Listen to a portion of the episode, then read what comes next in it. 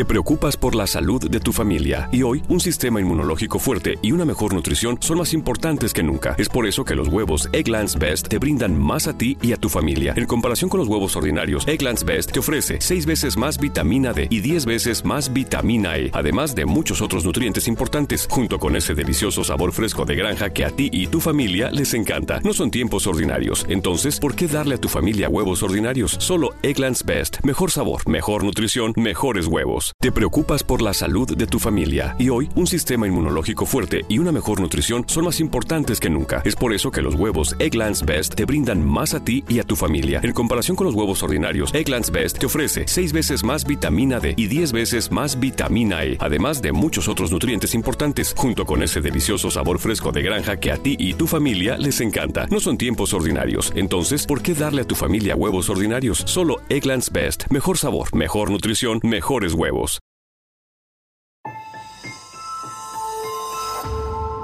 Durante años, se pensó que el Yeti vivía en los Himalayas. ¡Bienvenidos al Himalaya! Hoy, después de una extensiva investigación, sabemos que no es así. El Yeti está en México. Y este es su espacio. Yo, check this out.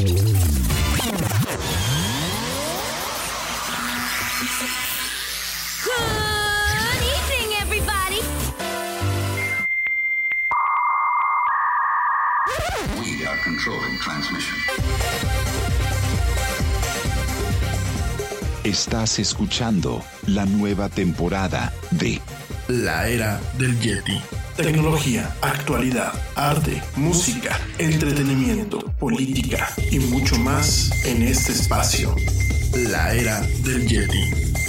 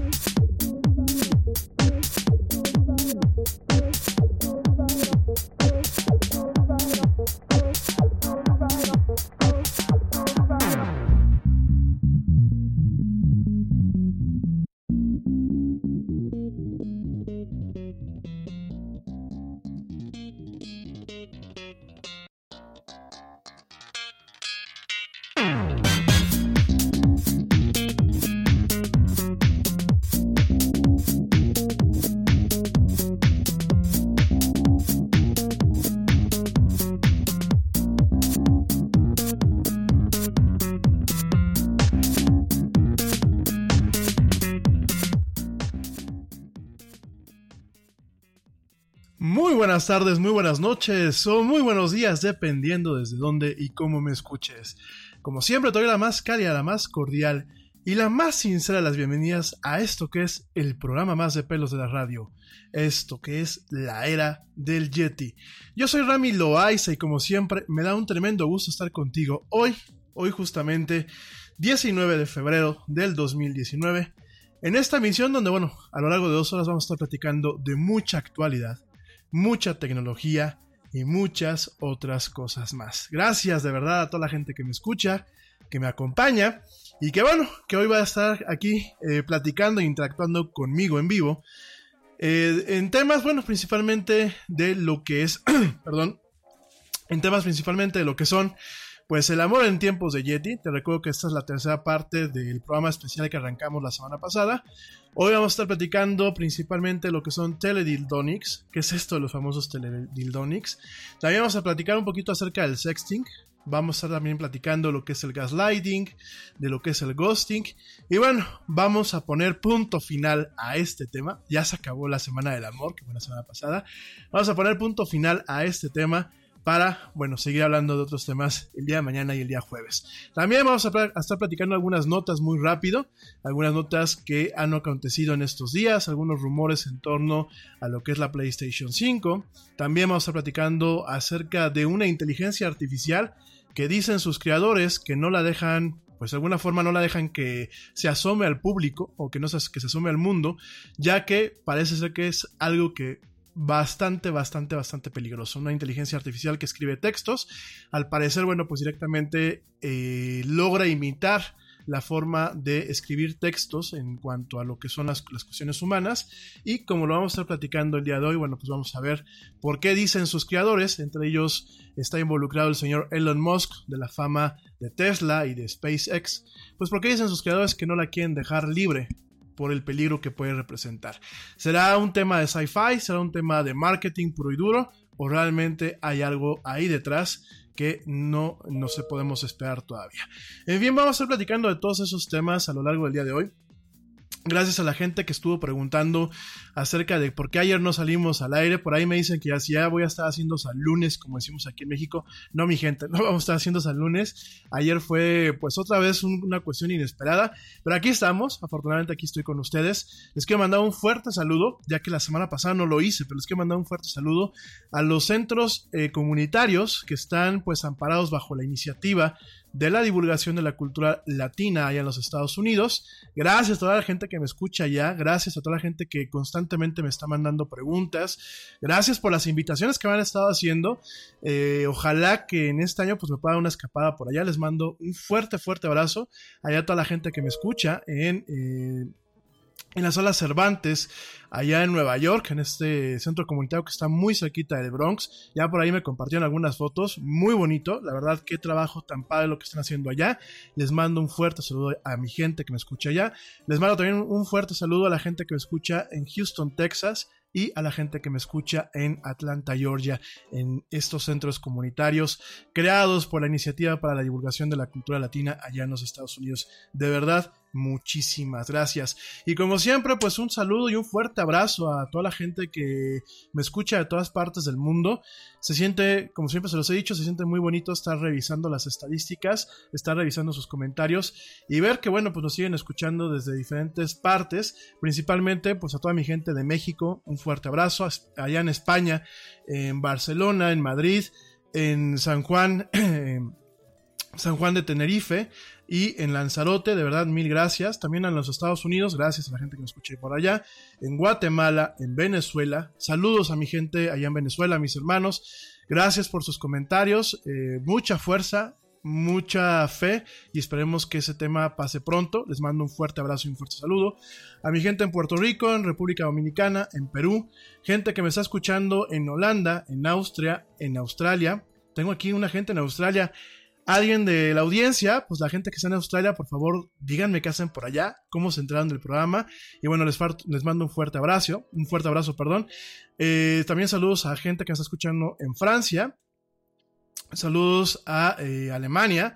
Saludos, mi querida Ale Dressler, que ya te veo conectada. Gracias, como siempre, por escucharme, por pues, pegarte la desvelada para escucharnos por acá. Mil gracias. También saludos a la gente que me escucha en Suecia y, por supuesto a la gente que me sigue escuchando en Suiza, que me parece que ya por ahí me mandaron un mensajito el otro día. De verdad, muchísimas gracias. Me honra muchísimo contar con sus oídos y contar con su tiempo. Gracias de verdad. Saludos a todos ustedes y al rato, al rato mando saludos personalizados que bueno, ya, ya que aquí me empiezan a mandar algunos mensajitos. Oigan, pues eh, principalmente antes de entrar con los temas ya de lleno del programa, déjame platicamos algunas notas muy, muy breves y muy rápidas. Eh, principalmente en los temas de eh, cuestiones curiosas. Esto pues pongámoslos en el, en el aspecto de las, cosas curiosas. Fíjense que en Francia, en Francia recientemente se reconoció la lucha, fíjense nada más, la lucha o los duelos de eh, sables de luz o de lightsabers, esto pues plan Star Wars, ya se reconoció como un deporte oficial en Francia. Así como lo escuchas, de acuerdo a la Federación Francesa de eh, Lucha con Armas, The French Fencing Federation, directamente reconoció los duelos con sables de luz. Te recuerdo, los sables de luz, pues son estos sables que se utilizan en eh, la Guerra de las Galaxias. Obviamente, pues no vamos a ver así el tema todo sci-fi, en donde pues los sables directamente son así luz, este, eh, pues como en las películas, ¿no? Son directamente aquí, son props, son utilería. Y en ese sentido, bueno, pues la federación logró... Eh, o pasó o está haciendo oficial el reconocimiento a este deporte, a este tipo de duelos que, a ver, Fíjense que yo hace unos tiempos, digo, ya saben que yo soy bien nerd y ya saben que soy fan de la Guerra de las Galaxias. Sin embargo, el otro día me estaba yo riendo porque hay varias escuelas aquí en México en donde pues están enseñando a la gente a pelear pues espadazos con los dichosos sables de luz, ¿no? Y yo me reí un poco porque dije, ok, o sea, yo creo que... A ver, como chiste está bien, pero como que sí me hizo mucho ruido, ¿no? Llegar a esos extremos. Dije, pues yo creo que si uno quiere aprender realmente eh, pelea con espadas o algún tema ahí con sables, pues o te metes a tomar clases de esgrima o te metes a, tomar clases de kendo, que directamente el kendo pues es esta disciplina de origen japonés en donde te utilizan, eh, te enseñan a utilizar el tema de las katanas y estos rollos.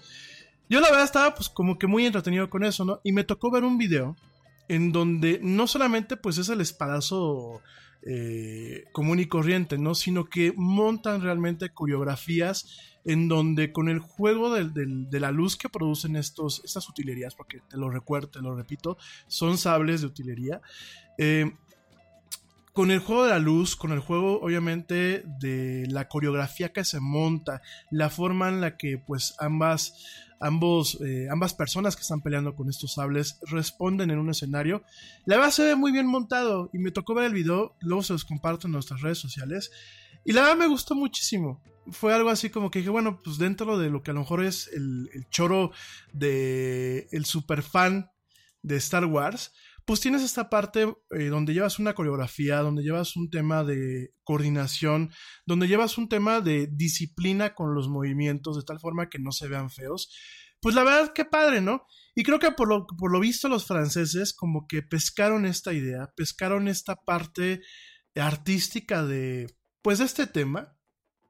Y bueno, directamente la federación, The French Fencing Federation, directamente lo, está reconociendo el duelo con sables de luz como un deporte oficial. Esto de acuerdo, bueno, pues a, a una nota de prensa de Associated Press directamente.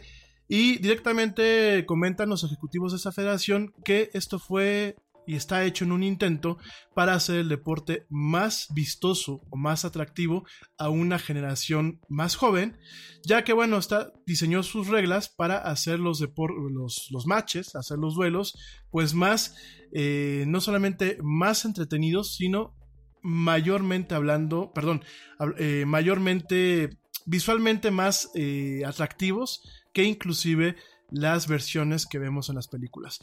Eh, en ese sentido, bueno, pues además de lo que es este sable, también tienen que, eh, pues, ver de qué color se maneja. Eh, por lo visto también se está regulando, pues, el tema de estos sables que tienen dos extremos. y eh, cuáles son los puntos en caso de que qué partes del sable toquen cada parte del cuerpo.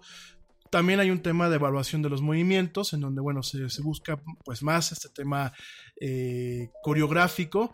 Y bueno, directamente va muy vinculado eh, la forma en la que lo está armando la Federación eh, Francesa. va muy vinculado a ciertos orígenes de lo que es directamente el esgrima. De hecho, por ejemplo, pues aquí los puntos se te van a dar dependiendo de en qué partes del cuerpo toca lo que es, digámoslo así, la cuchilla o toca lo que es, en este caso, pues la parte eh, luminosa del, eh, de este sable.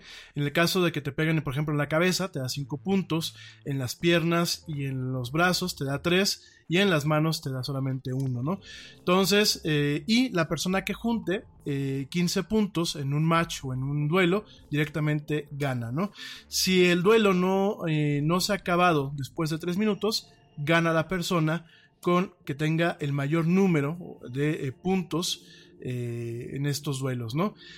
Por supuesto, no creo, no creo que lleguemos a un tema en donde el- pues pronto lo veamos en un, en un ambiente olímpico, ¿no? Sin embargo, bueno, pues es interesante esta perspectiva que le está dando esta federación deportiva a este, pues ya, ya lo podemos llamar deporte. Y es muy interesante cómo la cultura popular y principalmente pues la cultura que viene derivada de estas franquicias de eh, sci-fi, pues cómo está permeando, poquito a poquito está permeando diferentes partes de nuestro mundo actual. Muy interesante este tema en donde, pues te lo repito, los sables de luz de Star Wars ya son un deporte oficial allá, allá en Francia. En fin, bueno, pues eso es por un lado. Es una nota que me parece bastante, bastante curiosa. Por otro lado, pues te quiero platicar también que eh, directamente eh, Elon Musk y junto con Sam Altman, que bueno, pues es un inversionista importante en Estados Unidos, crearon, crearon una serie, bueno, crearon un instituto, un instituto de investigación que se llama OpenAI o Inteligencia Artificial Abierta para descubrir, descubrir nuevas cuestiones en torno a lo que son las inteligencias artificiales y hacerlas públicas de forma libre, lo que sean en tema de código abierto, para pues que cualquier persona a nivel mundial o cualquier centro de investigación a nivel mundial puedan sacarle el jugo que se requiere, ¿no?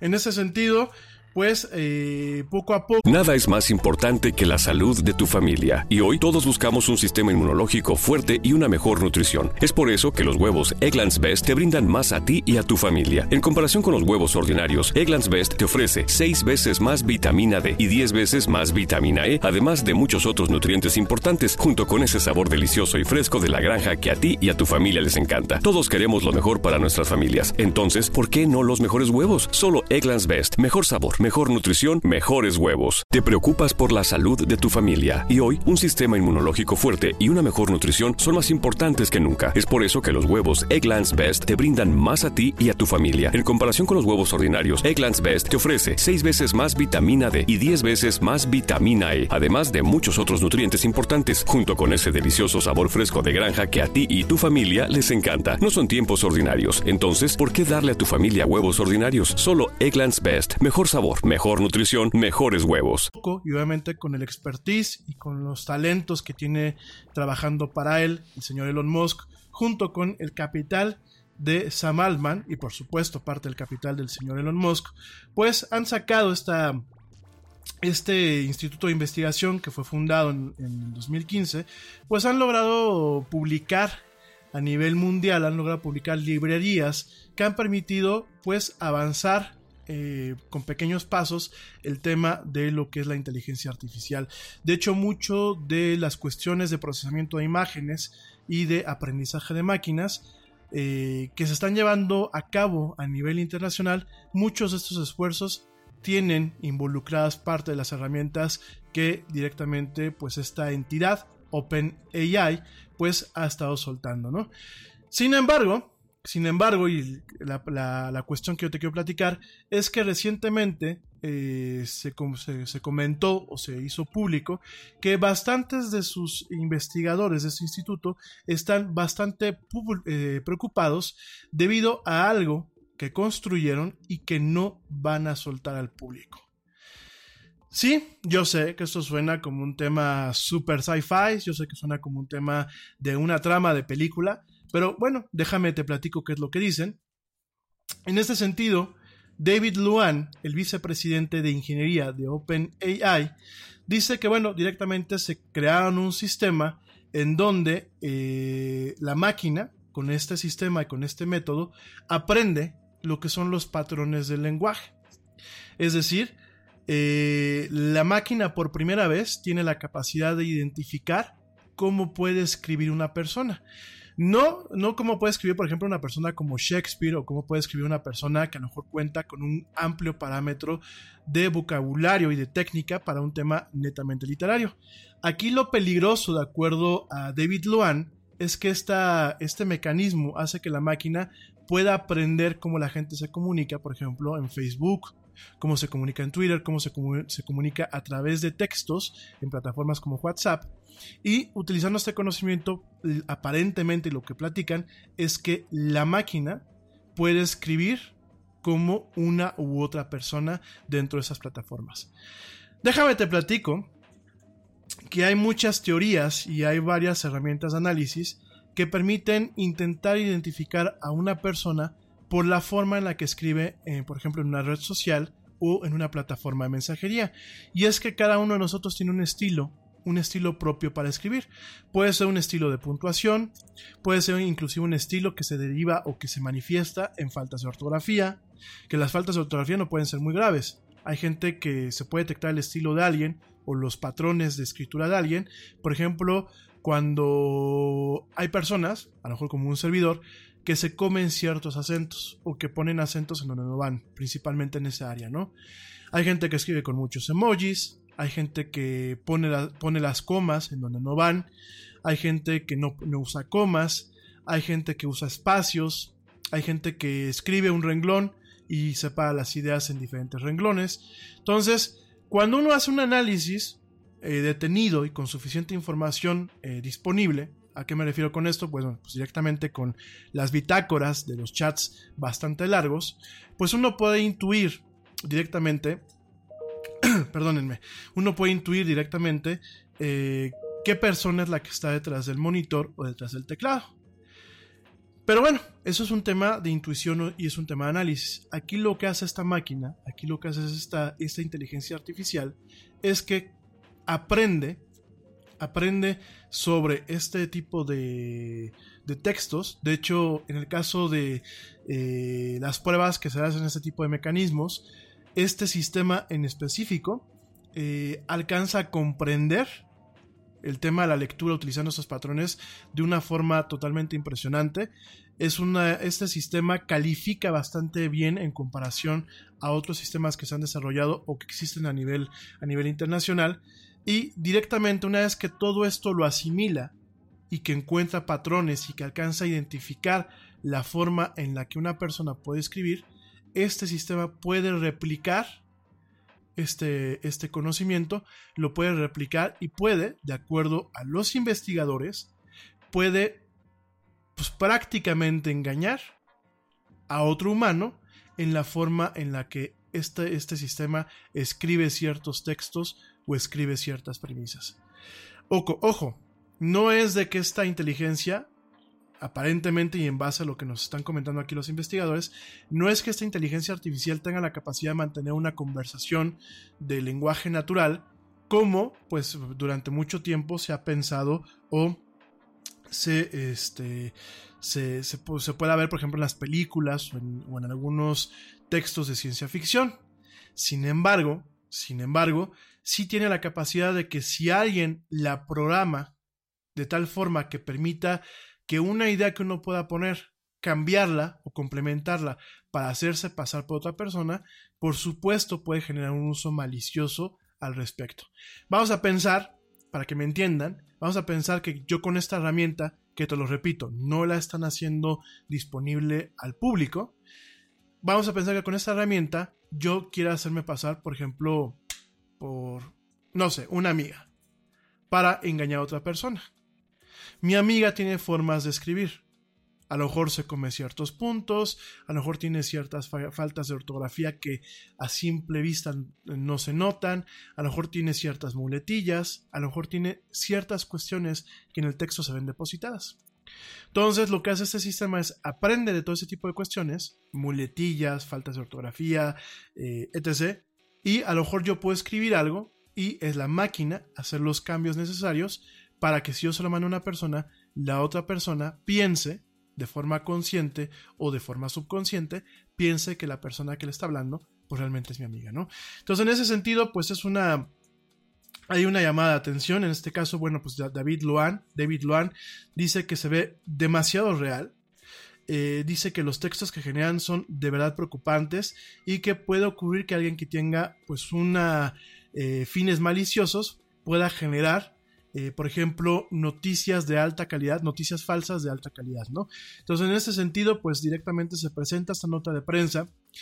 Y a ver aquí la cuestión de por qué viene este tema porque a lo mejor puede sonar ridículo que un instituto que cree esto de pronto no lo muestra al público sin embargo, si se atreva a decir que está pasando esto, que acaban de diseñar esto y que se tenga cuidado. De entrada, pues suena un poco ridículo. Sin embargo, lo que es OpenAI directamente eh, va mucho con la filosofía en torno de que eh, deben de existir formas de autorregulación en el desarrollo de este tipo de mecanismos y de este tipo de sistemas. Eh, durante mucho tiempo, Elon Musk, que mucha gente, como siempre lo digo en este programa, piensa que es el Tony Stark de la vida real, dentro de la locura que tiene este señor, ha dicho y ha sido un fuerte proponente de que el tema de las inteligencias artificiales se regule de una forma cuasi gubernamental a nivel mundial.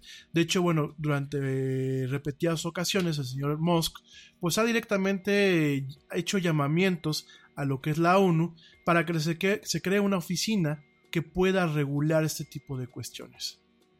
Y de alguna forma, el lanzar este comunicado, eh, pues se crea una conciencia en que se busquen métodos o candados que permitan, sí, avanzar este tipo de mecanismos en torno a cuestiones, pues quiero pensar, benéficas, pero que de alguna forma se evite su uso eh, malo, su, uso negativo por parte pues, de entidades que puedan buscar directamente hacer daño, ¿no? En ese sentido, eh, OpenAI, esta, este instituto de, eh, investigación, le dijo a Wired, a la revista Wired, que ya hemos hablado de esta revista a lo largo de, de muchas emisiones, le dijo que por favor jugara con el, el generador de texto mediante una página, en donde, bueno, pues directamente cada vez que Wired escribía algo, directamente generaba, generaba contenidos y generaba textos que definitivamente daban la idea que provenían de un ser humano y daban la idea que podían provenir de, algunos seres humanos, ¿no? Entonces, eh, por ejemplo, en este caso, la revista Wired escribió la frase Hillary Clinton y George Soros y directamente este sistema con estos dos eh, con estas dos frases directamente creó una nota falsa que podía ser bien atribuida a un reportero del de New York Times, ¿no? Entonces, esto es un tema que yo creo que nos debe de, de, aunque mucha gente digamos es que está en Estados Unidos y es un tema experimental y de inteligencias artificiales, shalala, a pesar de todo esto, yo creo que debemos empezar a tomar conciencia del potencial de estas herramientas, empezar a buscar canales, como siempre lo he dicho en este programa, que regulen todo este tipo de tecnología. Eh, como siempre lo he dicho, eh, no creo que la deba de regular el gobierno, creo que los gobiernos no están facultados para poder entender este tipo de temas de forma adecuada y lograr una regulación que por un lado proteja a la ciudadanía, pero por otro lado no demerite o no impida el progreso. Sin embargo, yo creo que sí deberíamos empezar a, a buscar la forma en la que se generen charters o que se generen oficinas por parte de las Naciones Unidas, en donde los países firmen acuerdos y queden cubiertos por ese tipo de acuerdos y toda esta tecnología se le dé un uso adecuado. Ya en su momento, en este programa hemos hablado de las famosas deepfakes. ¿Qué es un deepfake? Es directamente un tipo de eh, tecnología basada en lo que es todo lo que es machine learning y lo que es la inteligencia artificial, en donde yo puedo poner caras, eh, por ejemplo, mi cara, se la puedo poner al cuerpo, vamos a pensar, de, del actor que hace de Thor, y el sistema lo que hace es cuadrar mi cara de tal forma que se vea natural. Punto número uno. Punto número dos, con las nuevas herramientas se puede animar mi cara para generar pues un, video en donde yo pueda salir diciendo ciertas cosas, aunque pues yo no haya participado ahí, ¿no? De hecho, ya en su momento hemos platicado el tema de los deepfakes, inclusive en torno a las cuestiones pornográficas.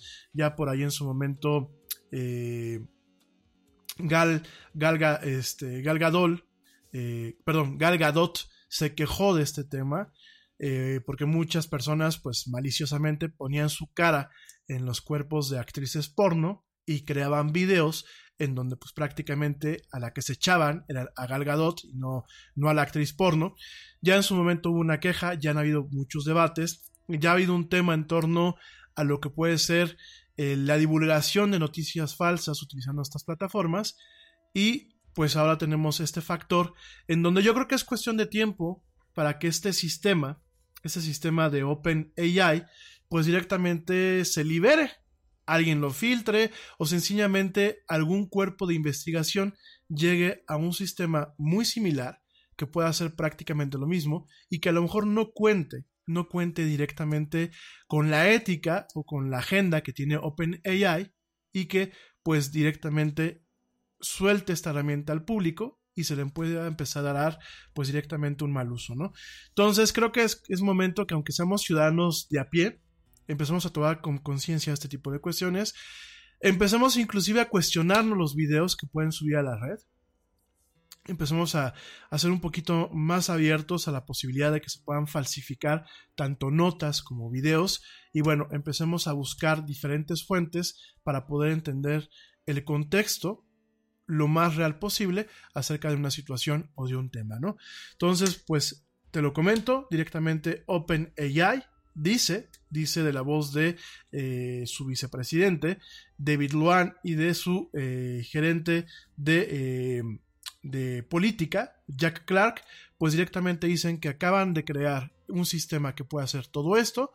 La revista Wired da fe de que el sistema funciona como dicen estos científicos y directamente se hace un llamamiento a las empresas y a la sociedad civil para que se tome conciencia del avance de este tipo de tecnologías y del impacto negativo que puede llegar a tener pues directamente en la ciudadanía en diferentes planos desde lo que es la interacción social hasta el plano netamente político. Pues ya, ya no es cuando el mañana nos alcance, creo que el mañana ya nos alcanzó, como muchas veces te lo he planteado y te lo, te lo he comentado en este programa. En fin, oigan, pues esa es una nota, una nota bastante importante. Por otro lado, te quiero platicar de los vicios, de los vicios en Internet. Digo, eso es un tema que muy probablemente le demos un, espacio especial en este programa. Eh, hay muchos vicios, creo que ya lo sabemos y no, no es algo actual. Sin embargo, eh, un nuevo tipo de vicio se está de alguna forma haciendo evidente, que ya no es el enviciarse jugando videojuegos, sino es el enviciarse consumiendo ciertos factores de azar en esos videojuegos, muy, eh, de una forma muy, muy similar a lo que es la ludopatía actualmente, y que a mucha gente le está costando directamente cantidades de dinero y bastantes problemas. Te quiero platicar, como ya lo dijimos hace algunos programas, hay diferentes juegos en línea que son gratuitos.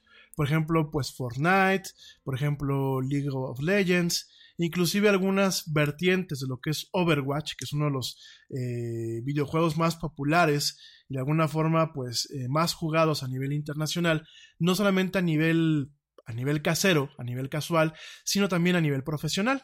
Ya hemos platicado que muchos de estos juegos pues tienen directamente una aceptación como deporte electrónico, tienen ligas, tienen torneos y bueno, obviamente tienen torneos donde se pagan premios en, en dinero y donde bueno, directamente hay equipos que están haciendo carrera y que están haciendo una profesión en base a poder jugar estos juegos de forma competitiva. Parte del atractivo de estos videojuegos, sobre todo aquellos que caen directamente en un modelo de negocios que se le conoce como freemium, es que son de entrada son gratuitos. Cuando hablamos del modelo de negocio freemium, es yo te ven, yo te pongo un juego que tú puedes descargar, que tú puedes jugar de forma gratuita, no tienes que invertir prácticamente ni un quinto. Sin embargo, que es lo que te acabo de decir, pues hay un modelo de negocio. Y el modelo de negocio es, ¿quieres que tu personaje tenga un sombrero? Tienes que comprarlo con dinero real. ¿Quieres que tu personaje tenga una chamarra que no tienen los demás? Tienes que comprarlo con dinero real.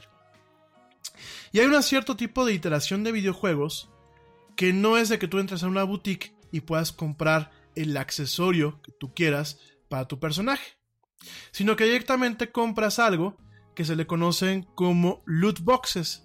Un loot boxes eh, o un loot box es una caja, una caja de premios. Directamente vamos a traducirlo al español de forma eh, lo más cercana posible a lo que representa el concepto.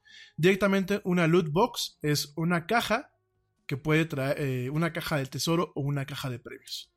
¿Y cómo funcionan estas loot boxes? Funcionan, perdón, funcionan basándose en el principio de lo que es la adquisición de bienes eh, poco tangibles o de bienes tangibles, pero de forma azarosa. Un, un, tipo de bien o un tipo de producto que cae en esta categoría, pues por ejemplo son las tarjetas o las estampas de los álbumes, tal cual.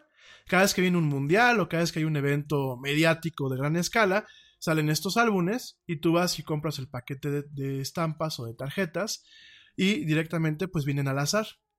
La misma metodología y los los mismos cables. Nada es más importante que la salud de tu familia. Y hoy todos buscamos un sistema inmunológico fuerte y una mejor nutrición. Es por eso que los huevos Egglands Best te brindan más a ti y a tu familia. En comparación con los huevos ordinarios, Egglands Best te ofrece 6 veces más vitamina D y 10 veces más vitamina E, además de muchos otros nutrientes importantes, junto con ese sabor delicioso y fresco de la granja que a ti y a tu familia les encanta. Todos queremos lo mejor para nuestras familias. Entonces, ¿por qué no los mejores huevos? Solo Egglands Best. Mejor sabor, mejor nutrición mejores huevos. Te preocupas por la salud de tu familia y hoy un sistema inmunológico fuerte y una mejor nutrición son más importantes que nunca. Es por eso que los huevos Egglands Best te brindan más a ti y a tu familia. En comparación con los huevos ordinarios, Egglands Best te ofrece 6 veces más vitamina D y 10 veces más vitamina E, además de muchos otros nutrientes importantes, junto con ese delicioso sabor fresco de granja que a ti y tu familia les encanta. No son tiempos ordinarios, entonces, ¿por qué darle a tu familia huevos ordinarios? Solo Egglands Best. Mejor sabor, mejor nutrición, mejores huevos. Quieren ver a nivel cerebral, se tocan utilizando este concepto de los loot boxes, en donde tú compras una de estas cajas de forma virtual. Ojo, aquí estamos hablando de un, de un término netamente virtual, y en estas cajas puede o no puede contener un accesorio, un artículo, un arma o principalmente cuestiones estéticas para el personaje o el avatar que tienes directamente en estos videojuegos, ¿no? Perdónenme. Entonces, ¿qué pasa? Pues nos topamos con un nuevo modelo de negocios en donde mucha gente, mucha gente sensible a este tipo de estímulos o que tienden una pues una facilidad para caer en comportamientos ludopáticos. Te recuerdo que la ludopatía es cuando se es adicto al juego, principalmente juegos de tipo azaroso. Bueno, pues estamos viendo a un gran número de personas que en diferentes juegos y en diferentes plataformas se están dejando una lana comprando estas dichosas cajas, ¿no? En este caso, bueno, pues hay un hay un hay una situación, bueno, hay una situación que se está ahorita eh, volviendo visible en los medios, en donde hay un juego que se llama Path of Exile, que bueno, Path of Exile, pues directamente es un juego de rol eh, muy similar al Diablo, que muchos de ustedes a lo mejor lo conocen, en donde tú tienes un personaje que va a lo largo de diferentes calabozos, pues eh, matando enemigos y haciéndose en cada momento más fuerte, ¿no? Consiguiendo nuevas armas, consiguiendo nuevas cuestiones que a lo mejor no solamente modifican el ataque o la forma de jugar de este personaje, sino también modifican la apariencia de este personaje, ¿no? En este juego que es Path of Exile, pues directamente no juegas tú solamente contra la máquina, juegas tú contra otros jugadores y con otros jugadores, ¿no? Y en este caso, una mujer que se hace llamar en, en el entorno en línea y que prefiere guardar su nombre por un tema de anonimato, que se llama Candence Likes BG, pues directamente dijo que eh, ya no podía seguir jugando este juego por el efecto y el impacto económico que estaba teniendo en su vida, ¿no? Directamente tuvo que contactar a los desarrolladores de este juego, que es una empresa basada en Nueva Zelanda que se llama Grinding Gear Games, y le dijo directamente que por favor le pusieran un bloqueo a su cuenta, ya que la muchacha se estaba gastando alrededor de 1.200 dólares al mes. Sí, así como lo escuchas. 1.200 dólares al mes en comprar estas cajas buscando los accesorios para su personaje virtual. Yo sé que a lo mejor muchos de nosotros nos podemos reír, sin embargo es una situación que cada día aqueja más personas, que puede aquejar a nuestros sobrinos, a nuestros hijos, e inclusive pues a gente a lo mejor que en estos juegos ven más allá de un hobby y que tiene la sensibilidad a nivel no solamente psicológico, sino neurológico para eh, de alguna forma ser afectado por esta clase de estímulos. Fíjate que en el caso de la ludopatía en el caso de este tipo de ludopatía virtual, se sabe que mucha gente es sensible a la segregación de adrenalina que provocan muchas veces los juegos de azar. Hay mucha gente, por ejemplo, que pues prácticamente se hunde jugando las maquinitas de eh, tragamonedas allá en Las Vegas o en los lugares donde se permiten estas famosas máquinas tragamonedas, ¿no? O como mi gente en España que me está escuchando dicen directamente las tragaperras, ¿no? Eh, hay mucha gente que le gusta, por ejemplo, aquellos juegos de cartas en donde siempre hay un factor de azar. Y hay mucha gente que le gusta, por ejemplo, también el tipo de juegos de ruleta o inclusive algunos juegos de apuestas, porque se ha comprobado que en ese tipo de personas la química eh, cerebral en ocasiones una subida de adrenalina por la expectativa que eh, se puede tener en torno a un resultado, muchas veces conlleva, cuando bajan los niveles de, adrenalina en la sangre, conlleva a un, pues prácticamente a una producción en ocasiones desbordada de dopamina. Te recuerdo que la dopamina es un tipo de endorfina que va asociada principalmente a un tema de felicidad o de satisfacción fisiológica. Entonces, en muchos estudios que se han hecho, principalmente con resonancia magnética funcional y con electroencefalogramas, se ha visto que hay ciertos tipos de cerebro que procesan ese tipo de estímulos de la forma en la que te acabo de decir. Y es más fácil que caigan en ese tipo de comportamientos, ¿no? De plano la muchacha, como lo dice, mi cerebro así funciona. En inglés lo comenta en esta nota, my, brain is fucked up, o sea, mi, cerebro está jodido, y directamente tuvo que contactar a la empresa para que le pusieran, le pusieran un bloqueo a su cuenta hasta agosto del 2019 para evitar que, bueno, se quedara en la quiebra por estar abusando de este tipo de eh, cajas de tesoros o cajas de premios, ¿no? Eh, de este tema vamos a estar platicando a lo largo de diferentes emisiones, pero sí te quise plantear porque antes de que a lo mejor podamos generar un estigma, antes de que a lo mejor maleducadamente digamos, ay cabrón, el Yeti dijo esto en su programa, a partir de mañana no dejo que mi niño se acerque a una consola. Creo que lo que tenemos que hacer es realmente lo que siempre les he dicho. A los que tienen niños, directamente, pues darles una guía y estar atentos a este tipo de comportamientos. Punto número uno. Punto número dos, por favor, papás, porque por ahí me ha tocado un par de casos que me han comentado ustedes directamente fuera del aire.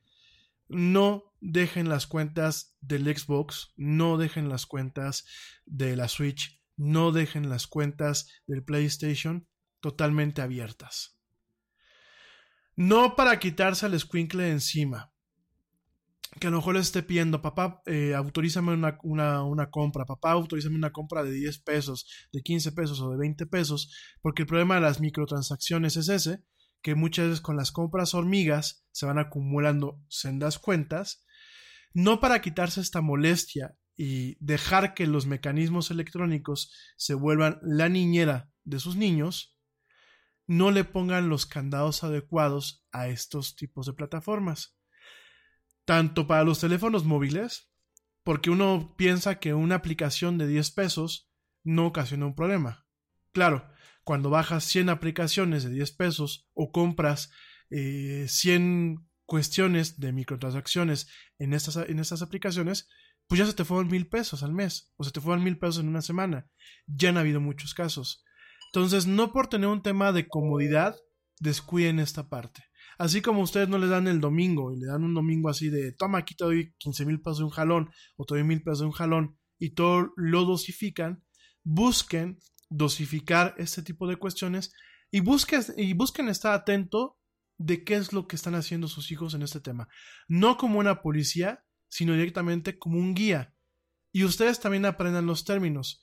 Porque a lo mejor si yo, si yo estuviese más peque, bueno, si estuviese súper mor, moralot más peque, y a lo mejor llegaba con mis papás, oye, ¿me dejas comprar una caja de premios de 10 pesos? Como a lo mejor antes nos compraban el huevito Kinder aquí en México, o los paquetes de estampas, pues a lo mejor papá y mamá me dirían, órale, chamaco. Y a lo mejor hasta me, me dejaban comprarme 5 o 10 este, paquetes. Pero a lo mejor ustedes no alcanzan a entender qué es lo que está haciendo el muchacho, porque no es un tema de, o la muchacha, porque también hay, hay muchachas muy viciosas. No alcanzan a ustedes a entender de, pues, qué es una caja de premios, ¿no? Y el poder tan enviciante que pueden tener ese tipo de cuestiones. No se trata de reprimir, no se trata de prohibir, se trata de guiar y se trata de conocer estos temas para poder guiar y estar atentos a las señales de alerta y de alarma en torno a estas cuestiones. Entonces, vamos a estar platicando de, estos temas más adelante en otras emisiones de del Yeti. Pero sí, por favor, empiezan a tener cuidado, empiezan a informarse de este tipo de juegos. Si el niño les dice, papá, el juego que voy a bajar en la Nintendo Switch o en la PlayStation o en la Xbox es gratis, tengan la cuestión de investigar qué juego es e investigar dónde pueden estar ocultos los costos detrás de ese juego. Porque por supuesto, salvo aquellos desarrolladores que hacen los juegos por amor al arte, o porque realmente son juegos que eh, se pueden considerar arte en, una forma, la mayoría de los juegos pues tienen dibujantes, tienen gente que pone música, tiene programadores, tienen desarrolladores, todo eso cuesta. y el que se lanza un juego como Fortnite de forma gratuita, muchas veces conlleva una capitalización a partir de lo que son las microtransacciones o gastos cosméticos para los personajes de estos videojuegos, ¿no? Entonces, solamente para que lo tomes en cuenta y no se te vaya, pues ahora algunos nuevos vicios están basándose en estos videojuegos, no tanto por enviciarse jugándolos, no tanto por las horas que se gastan jugando estos juegos, sino por la compra de accesorios individuales que lo mismo te pueden costar un dólar, te pueden costar tres dólares o te pueden costar de 20 dólares para arriba. Por ahí hay un juego, y antes de irme a un corte, porque ya veo que me están aquí haciendo señas, por ahí hay un juego eh, que se llama Star Citizen, muy similar a Elite Dangerous, que les he estado platicando en, en estas emisiones, y directamente Star Citizen tiene naves actualmente, digo, no es un juego que todavía está terminado. De hecho, es una empresa que ha estado buscando formas de capitalizar para poder terminar este juego. Pero hay naves, naves que cuestan, naves virtuales, gente.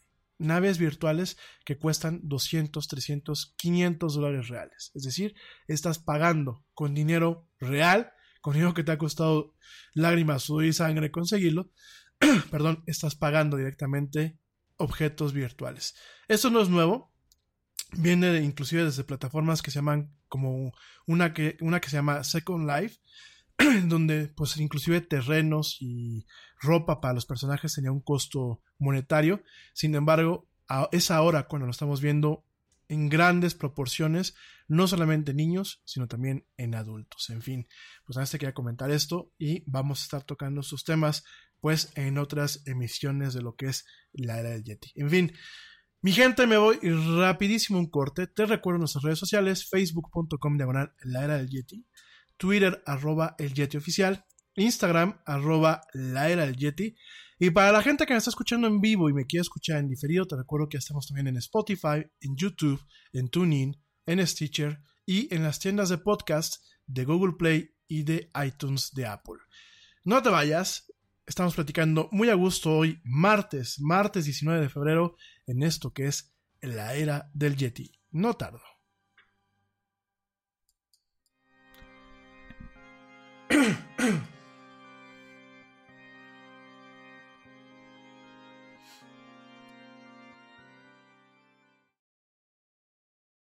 Check this out. Este corte también es moderno. No te vayas.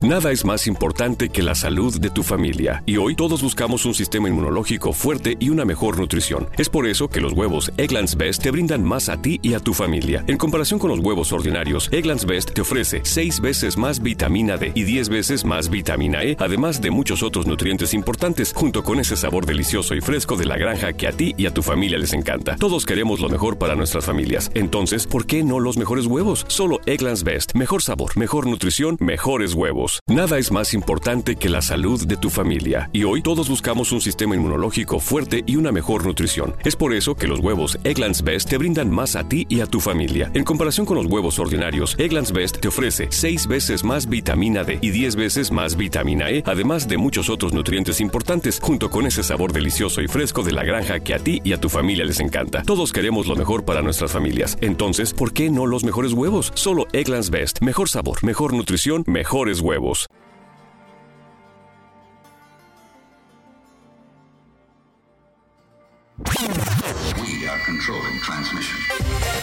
Ya estamos de vuelta en la era del Yeti.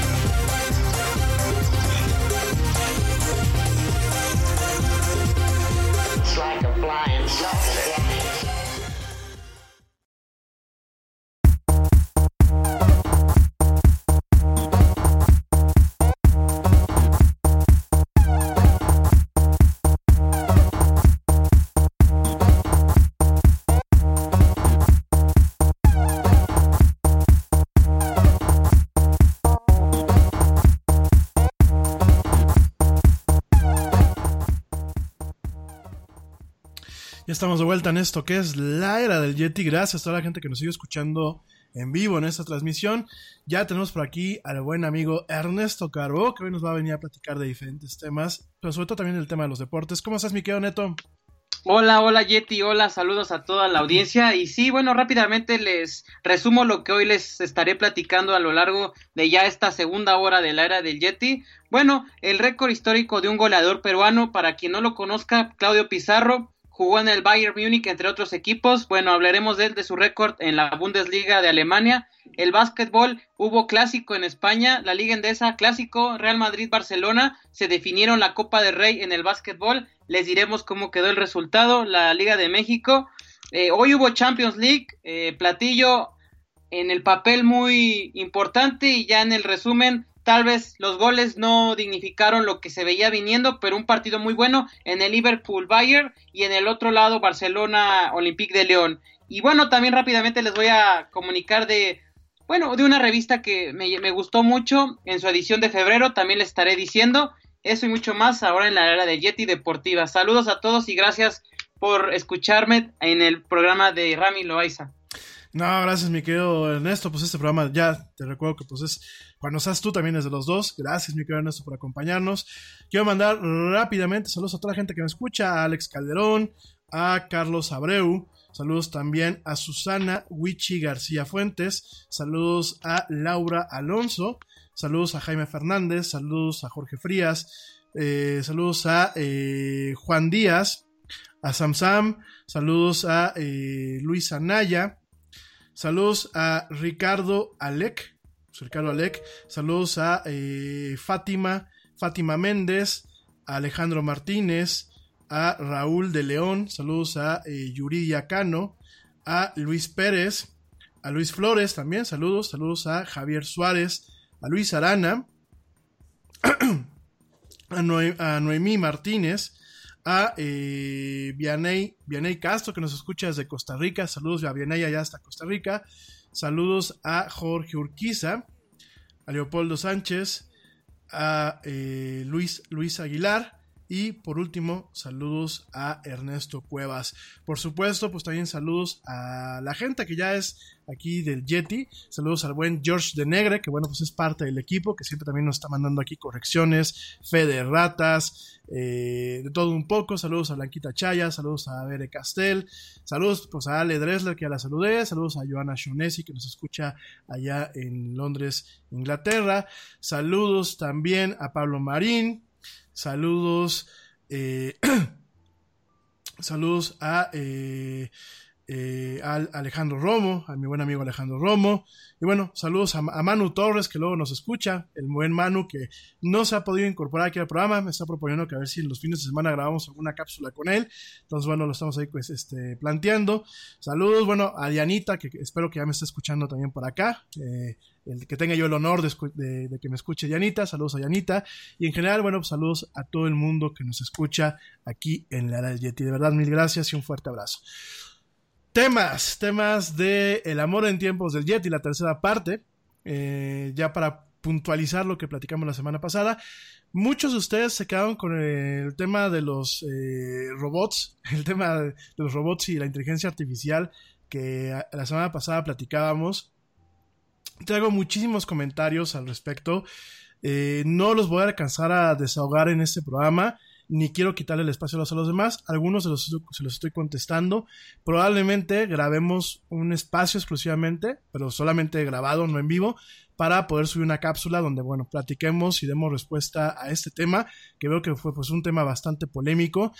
En ningún momento, nada más quiero dejar claro, en ningún momento yo estoy recomendando que la gente agarre y se compre su muñequita. Sencillamente lo que dije en su momento es, creo que es muy viable, pues el no eh, estigmatizar o el no satanizar a la gente que en algún momento pues directamente se compre su muñeca o su muñeco y realmente satisfaga sus necesidades eh, afectivas o sexuales sin afectar a terceras personas, ¿no?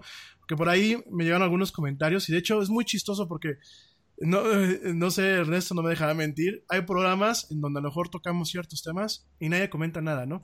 Pero no podemos comentar un tema polémico porque de pronto nos sale audiencia hasta debajo de las piedras. Yo lo agradezco muchísimo, pero mi gente, no se me claven en la, textura. De verdad, vuelvan a escuchar el programa de la semana pasada si lo quieren hacer. En ningún momento yo estoy siendo pues un abogado o estoy eh, promoviendo esa, esa cuestión.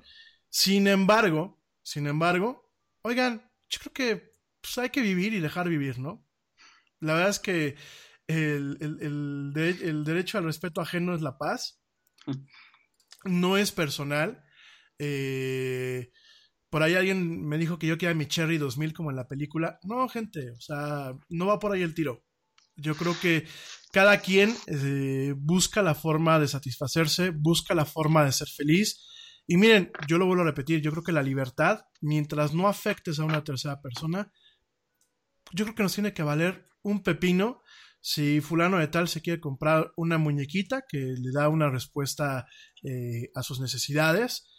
No es creo que ni siquiera un tema de denigrar al ser humano, porque definitivamente eh, cuando hablamos de androides y de robótica en estos planos, creo que es una forma de vanagloriar lo que es el ser humano, porque últimamente se están haciendo máquinas que emulan o que de alguna forma se asemejan al ser humano. No por eso la gente va a dejar de tener novios o novias, no por eso la gente va a dejar de amar, no por eso la gente yo creo que deje de buscar pues el calor de una relación humana común y corriente. Pero hay gente, como lo vemos por ejemplo en Japón, que ya hablaremos de ese tema en algún programa, hay gente, por ejemplo, en los países nórdicos, que al no poder muchas veces fácilmente entablar relaciones humanas, ya ni siquiera amorosas, afectivas inclusive, pues a lo mejor su única manera de satisfacer esa parte es con este tipo de herramientas que la ciencia da. Entonces yo creo que antes de satanizar, antes de estigmatizar, antes de clavarse en esta textura, como decimos aquí en México, yo creo que hay que ser respetuosos, hay que tener una apertura de mente y hay que pensar que este tipo de mecanismos ni van a hacer que las mujeres se extingan, ni van a hacer que los hombres se extingan. Yo creo que va a permitir que las sociedades se comporten de otras formas y que muchas cuestiones negativas que hoy en día siguen afectando a terceras personas, quizás solamente se queden en el contexto de una fantasía que está soportada por un objeto que no tiene una conciencia, que no tiene sentimientos y que no, es de carne y hueso, ¿no? Entonces, es un tema que, bueno, a lo largo de, este, de estas emisiones, poco a poco vamos a ir platicando, porque, bueno, por ahí hay algunos avances, pero es un tema que ahí está, no podemos cerrar los ojos y no podemos empezar a satanizarnos. Yo creo que hay que apoyar la libertad humana, obviamente siempre y cuando no se afecten a esas personas y vivir y dejar vivir. Y al respecto, déjame te platico, ya entrando en este tema de lleno, déjame te platico acerca de lo que son los teledildonics. Por allá hace unos, hace unos tiempos eh, hubo una feria, una feria de lo que es una feria para adultos directamente, no me acuerdo el nombre, pero era una feria para adultos en el World Trade Center allá en la Ciudad de México. Una feria donde, bueno, se anunciaron eh, proveedores de juguetes sexuales, sex shops, eh, algunas productoras de, de, cine porno, inclusive por aquí en México tenemos una muy pequeña productora eh, de cine porno, muy por debajo del agua, porque sus contenidos directamente los sube, los sube a internet obviamente tratando de saltarse ciertas regulaciones porque el porno como tal aquí en México es ilegal. No consumirlo, pero sí producirlo. Hay diferentes cuestiones que directamente ilegalizan en muchos aspectos y en muchas jurisdicciones lo que es la pornografía como tal. Y eh, este evento, bueno, pues tuvo este, esta cuestión, ¿no? Inclusive habían no solamente gente del espacio netamente pornográfico, habían también eh, artistas del tatuaje, habían también fotógrafos, bueno, había de todo un poco, ¿no? Y uno de los stands más chiquitos pero más interesantes era un stand que eh, distribuía un tipo de juguetes de las empresas Oh My Bot y Love Sense, que eran juguetes sexuales inteligentes. Y antes de que me pongan cara de juate y me digan, ay, el Yeti, ¿qué está diciendo? Sí, hay juguetes sexuales que caen en la categoría del smartphone o que caen en la, categoría del Internet de las Cosas. Y ustedes me van a decir, ¿por qué nos estás platicando esto? Bueno, porque la realidad ya nos alcanzó y además de que tú hoy en día puedes tener un microondas inteligente, como en el caso del microondas de Amazon, que te platicaba a principios de este año, este, este microondas que tiene Alexa, que puedes directamente ordenarle cómo cocinar ciertas cosas, y de refrigerados inteligentes como los de Samsung que platicamos, pues ahora también tu vibrador, o como decimos aquí malamente en México, tu consolador, también ya puede ser inteligente. Así como usted lo escucha, mi querido amigo. Fíjense que dentro de esta área, y fíjense que es un mercado, yo se los platico aquí en la Yeti, no solamente para tener audiencia o no solamente para pantallarnos todos un poco, ¿no? es un buen mercado y es un mercado que a lo mejor el día de mañana puede realmente permear la forma en, la que estos juguetes se pueden utilizar, por ejemplo, no solamente en un contexto de un individuo, sino en el entorno de pareja, ¿no? Al momento de tener juguetes que se pueden controlar con mayor precisión o que se pueden programar, pues para que uno se dedique a lo que va a esos, a esos tipos de rollos y dejar que el juguete haga su, su magia también, ¿no? En este sentido, eh, se crea un área, un área de estos juguetes eh, conectados, que bueno, la categoría como tal recibe el nombre de Cyber Dildonics, ¿no? O bien, pues dildos cibernéticos. No se rían, gente, es cosa seria. Y estamos hablando en cosa seria. Ni estoy haciéndole ninguna promoción a ninguna sex shop, ¿eh? Para que no se me empiecen a persignar aquí en, al aire. aquí la cosa es que, bueno, hay un área que se llama Cyber Dildonics. Y a lo mejor uno puede pensar, ay, la gente que hace estas cosas está totalmente enferma. No, últimamente son una forma de expresión humana. Y dentro del área de cyberdaldonics está una parte que se llama teledildonics, ¿no? En donde los juguetes tienen la capacidad de conectarse para que se puedan utilizar por parejas a pesar de las distancias, ¿no? En este sentido, pues son juguetes en lo que de alguna forma se busca generar un campo para mantener, pues, lo que sea sexo remoto o en este caso, pues masturbación mutua remota. Todo esto, pues utilizando sensaciones táctiles y que se comunican a través de un enlace de datos eh, de hacia uno o hacia el otro participante, ¿no? Eso también te lo platico porque, por ejemplo, cuando hablamos de teléfonos inteligentes y de, smartphones, hay muchas tecnologías en el smartphone que ya que, que se pueden aplicar directamente a este tipo de juguetes. De hecho, en esencia, muchos de los juguetes más caros que entran en esta categoría no distan mucho de ser prácticamente un, un smartphone en muchos aspectos, ¿no? ¿Por qué? Porque hay aparatos que son sumamente sofisticados. Hay cierto tipo de, de vibradores que tienen, además de un diseño totalmente anatómico, ¿eh? Porque déjenme les digo que ya existen directamente centros de investigación, así como usted lo escucha, existen centros de investigación en donde se busca darles a esos aparatos una ergonomía y un tema en donde realmente no lastimen, no sean estorbosos y realmente se acoplen a la forma del, del cuerpo humano, ¿no? Punto número uno. Materiales que no raspen, que no generen alergias, que no sean incómodos. Y punto número tres, un punto de ingeniería prácticamente que solamente lo vemos en los celulares, ¿no? Por ejemplo, hay aparatos que tienen procesadores de celular. Hay aparatos que tienen sensores, como los que vienen en el celular.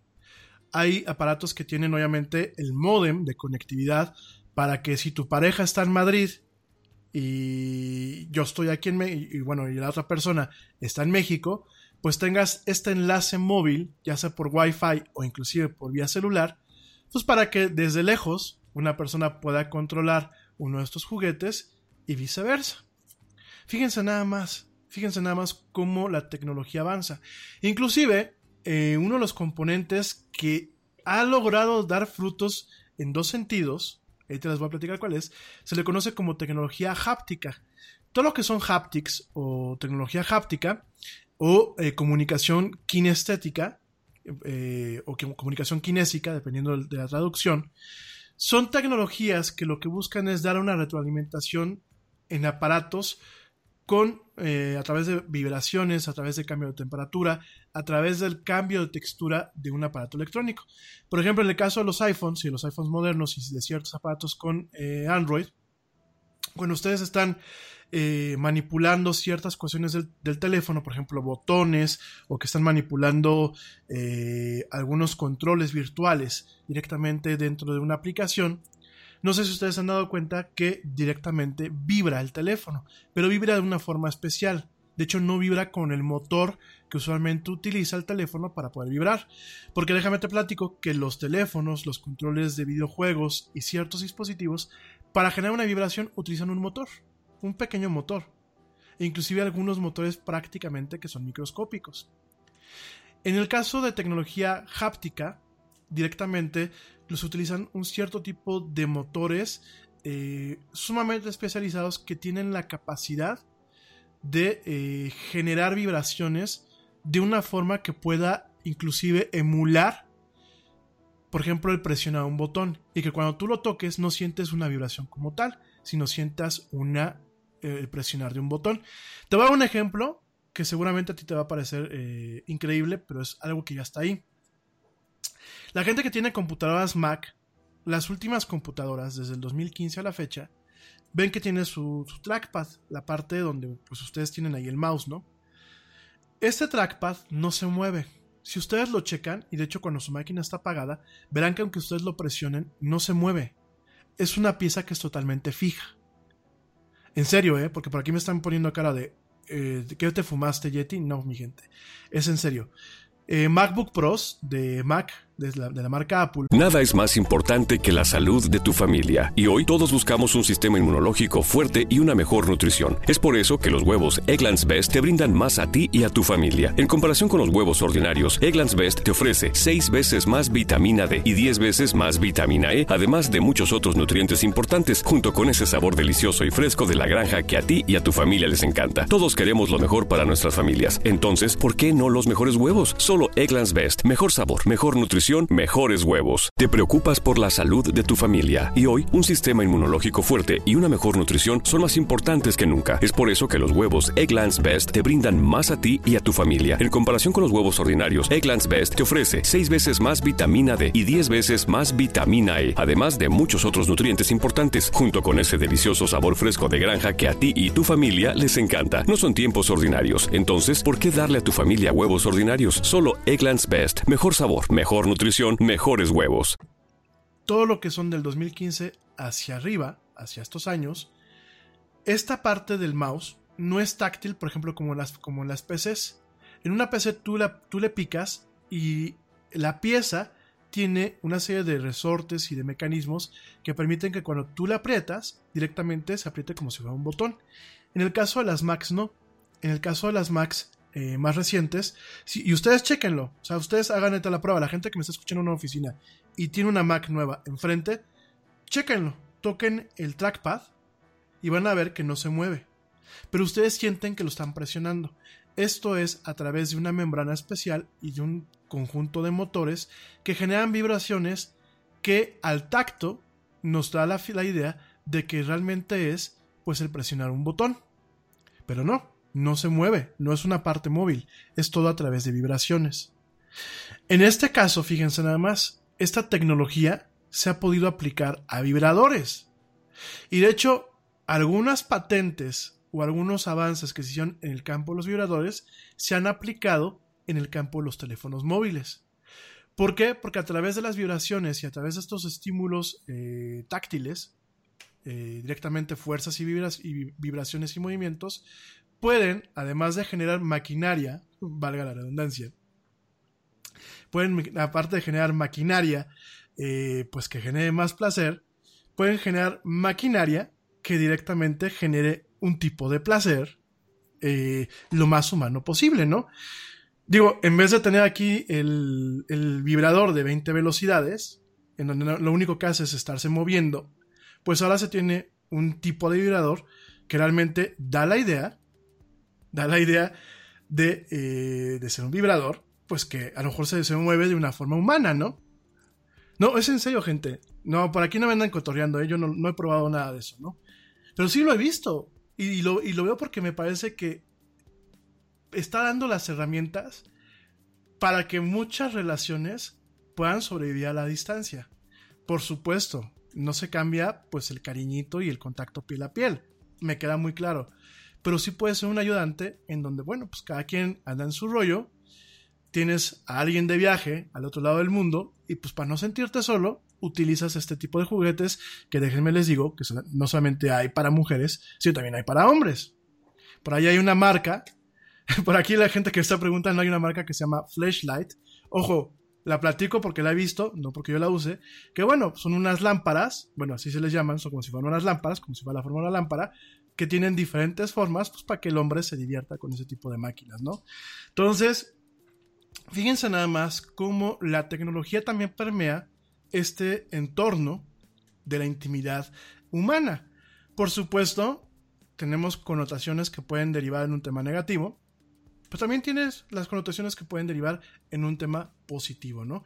Y tan así que es un super negociazo y que no es algo nuevo, que en su momento se creó una patente, una patente para eh, cubrir todos estos dispositivos que afortunadamente en, agosto del año pasado se venció la patente y bueno, ha permitido que hayan más, más evoluciones y más innovaciones en este, en este entorno. Pero fíjense nada más cómo había una, una, patente, porque aparte eso del cibersexo, el cibersexo viene desde 1980, ¿eh? nada más para que se den, se den cuenta. Ya hay gente que desde 1980 estuvo promoviendo el uso de este tipo de tecnologías. Obviamente me imagino que en versiones totalmente rudimentarias y ochenteras, ¿no? Ahora pues todo es estético, con materiales supermodernos y, y, toda la cosa, ¿no? Yo me imagino que a lo mejor en aquel entonces pues prácticamente uno de estos juguetes era como un tostador, ¿no? O un pequeño horno de microondas o una pequeña máquina de escribir, ¿no? En donde, bueno, pues ya eh, prácticamente yo creo que venían eh, instrucciones donde inclusive eh, seguramente viene alguna nota que eh, decía que el fabricante no se hacía responsable por cualquier daño de esos aparatos, ¿no? De hecho, es cosa curiosa. De esa época hay aparatos que siguen siendo muy populares y muy caros, que siguen estando vigentes, ¿no? Uno de ellos es la máquina Symbian, ojo, no Symbian, Symbian. mi gente, si están solos, si son adultos, pues si quieren búsquenlo en Google, porque veo que me, me están poniendo algunas caritas, pero si no, no lo hagan, ¿eh? Una máquina Symbian, pues prácticamente es como si fuera una, una, maquinota gigante, en donde, bueno, pues directamente se sienta una mujer o un hombre que le gusta ese tipo de cosas, y directamente pues tienes diferentes velocidades, diferentes cuestiones, diferentes accesorios, y bueno, puedes jugar con esa maquinota, ¿no? Pero prácticamente pues es el tamaño de un portafolio, ¿no? Y son cuestiones que vienen desde los años 80. De hecho, hay muchas empresas en Estados Unidos que rentan esta máquina. este, sí, aparecen algunas películas porno, ¿eh? pero no vamos a entrar en detalles en, estas cuestiones. Entonces, fíjense nada más, ¿no? Desde cuándo viene y desde el mercadazo que es, porque aunque todos digamos que somos muy inocentes al aire o que digamos que somos muy inocentes en nuestras vidas diarias, pues no falta quien tenga ese tipo de juguetes, ¿no? Y en ese sentido, pues estamos viendo una nueva etapa en donde el juguete deja de ser solamente una experiencia de dos velocidades, deja de ser una experiencia que tiene un estigma como tal. Hay empresas y diversas empresas haciendo ese tipo de cosas. Hay un tema de empowerment, por supuesto. De hecho, hay una entrepreneur, una mujer entrepreneur de eh, temas de realidad virtual y de cibersexo, que se llama Ella Darling, en donde directamente hay un empowerment de un diseño diseño de estos juguetes no hecho por hombres, porque mucho tiempo pues estos juguetes los hacía un hombre, aunque fueran para mujeres, sino de hecho, directamente hecho para, eh, por mujeres, para mujeres, y utilizando curvas, eh, nociones ergonómicas y nociones que realmente buscan tener un acople al cuerpo de las damas, no solamente en forma, sino en el manejo del material, ¿no? Y aparte un tema de personalización, en donde la personalización uno puede decir lo más burdo, pasas para tener, para tener más placer, ¿no? No, un tema de personalización también ayuda a una salud adecuada, porque pues no te vas a estar metiendo o usando cosas que te van a lastimar o cosas que no vas a tener tú la capacidad de modular de forma que pues, oye, no eh, buscaba placer y terminé en el hospital porque me lastimó el, el asunto, ¿no? Que han habido muchos casos. Entonces, al final del día, y antes de que a lo mejor eso lo, tomen a chunga y que nos empecemos a reír todos y que a lo mejor nos entren la- las risitas de los niños de secundaria, creo que es un tema que debemos también de empezar a, a ser abiertos de mente, a empezar a ver cuáles son las repercusiones y sobre todo a no cerrarnos a una realidad en donde a lo mejor el día de mañana, si tú tienes una pareja lejos, te pones un traje y si bien no va a reemplazar el eh, a la persona, ni va a acab- a acabar con el olor de la, ausencia de esa persona, pues puede paliar muchas veces la distancia que se tiene o las cuestiones que puedan llegar a separar, ¿no? Entonces es un tema bastante interesante con un mercado gigantesco, este tema de los eh, cyberdildonics y teledildonics. De hecho, bueno, pues directamente eh, ya hay un libro que se llama Love and Sex with Robots. Pues directamente es un paso, no solamente en un plano tecnológico. El autor de directamente este libro, David Levy, dice que no solamente es un, es un paso en un entorno tecnológico o en un avance tecnológico, sino también puede convertirse en una revolución social. En una revolución en donde, pues inclusive, existan las herramientas para que no tengas tú que a lo mejor salir a buscar, a exponerte a cuestiones, a enfermedades, a temas de inseguridad y sobre todo a exponer a terceras personas, pues por lo que a ti se te ocurre en la cabeza, ¿no? Entonces, muy interesante esto, la verdad es un tema eh, bastante amplio, yo no voy a, a deshacer aquí en el Yeti platicando de esta cuestión, pero es un tema que ya está ahí, es un tema que ya el mañana ya nos llegó, ya no es el mañana, ya es el hoy, y es un tema que además fue un tema, eh, valga la redundancia, y valga aquí eh, las muletillas, es una cuestión que además de todo este avance social que puede en algún momento significar, pues también es un avance en el tema de los negocios. Yo creo que en vez de estar invirtiendo en quesadillas, pues a lo mejor podríamos empezar a invertir en poner una empresa que realmente se encargue de diseñar este tipo de cuestiones, ¿no? Y de llevar a un siguiente paso, pues este tipo de juguetes que el día de mañana, pues más allá de ser un capricho o algo que nos genere risa o pues un complemento más, pues realmente puedan generar una revolución social en muchos aspectos, ¿no?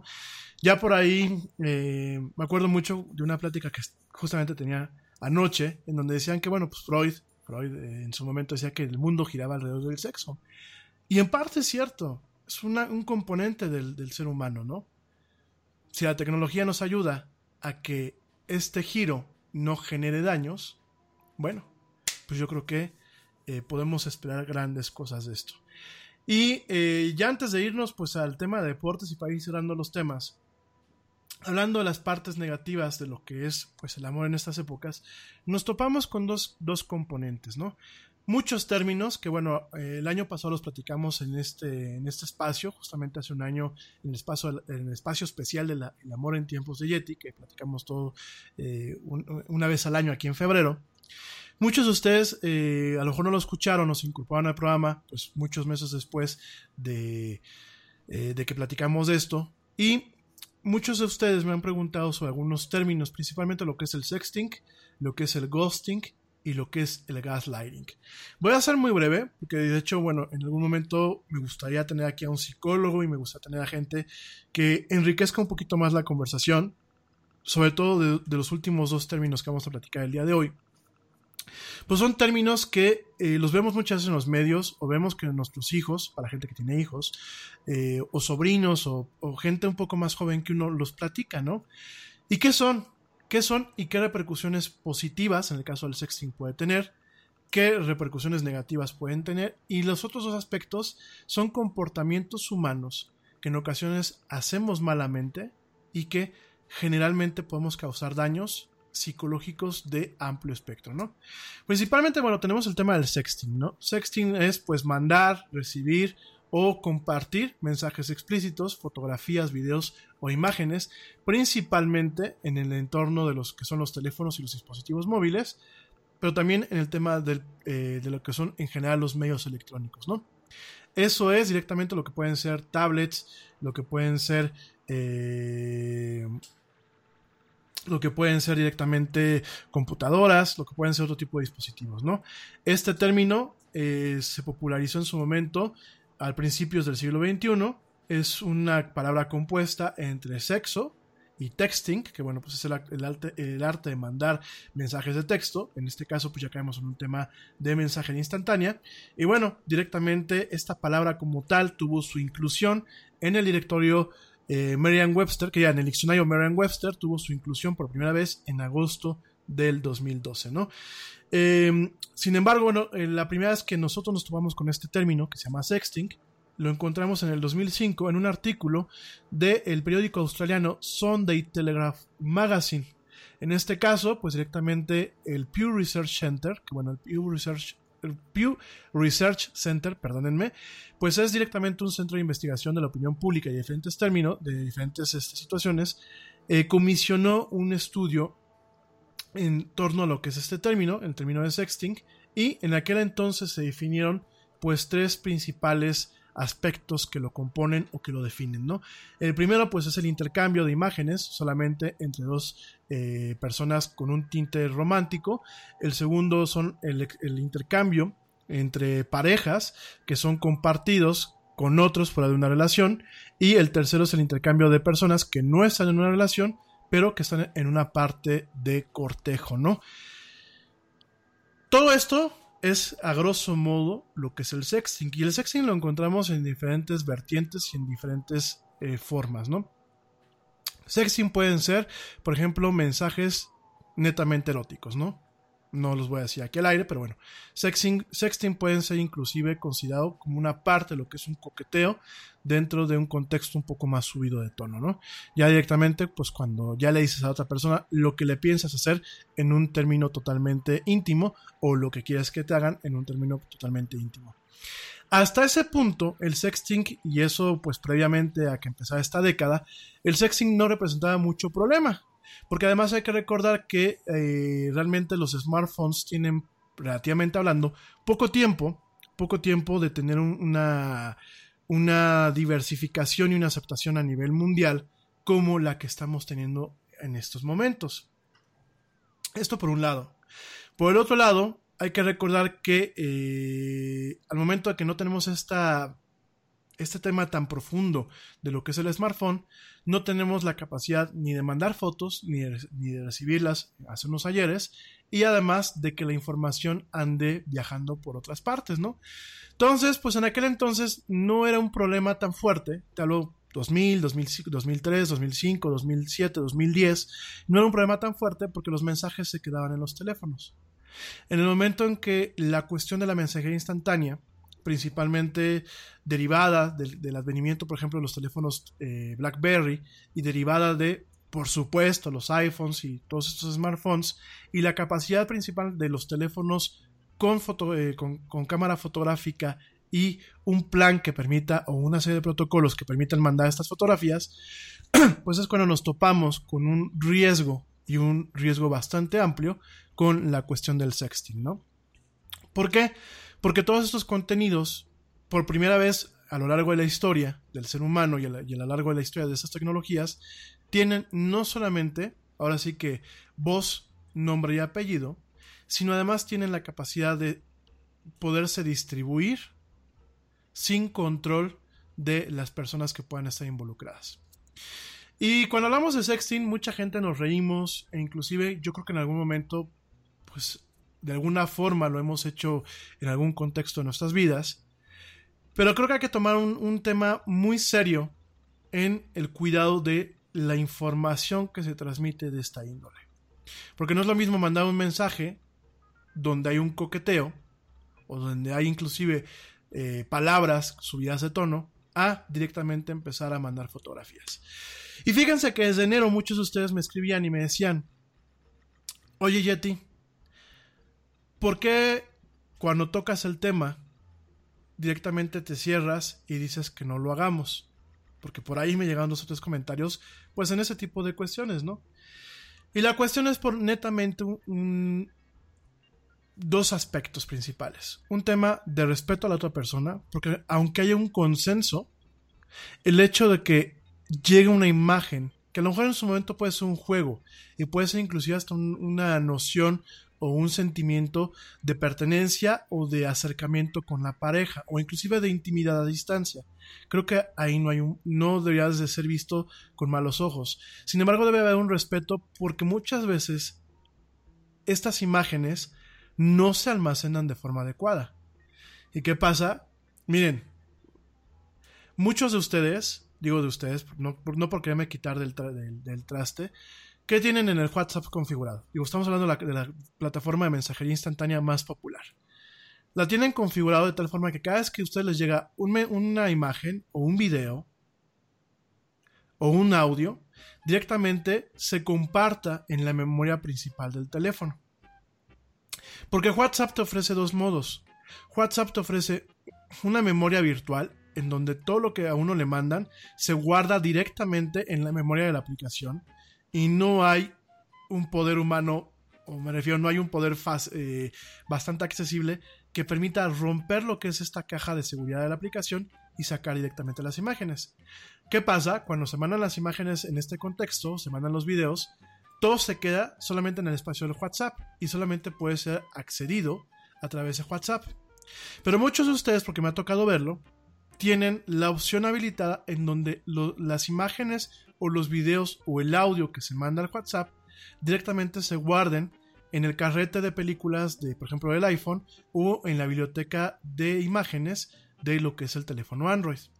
Entonces, Aquí viene la parte del respeto. Muchos de ustedes no, no, tienen cuidado de guardar estas imágenes o estos videos en memorias que tengan o privilegien este tema de intimidad o el derecho a la privacidad de esa persona.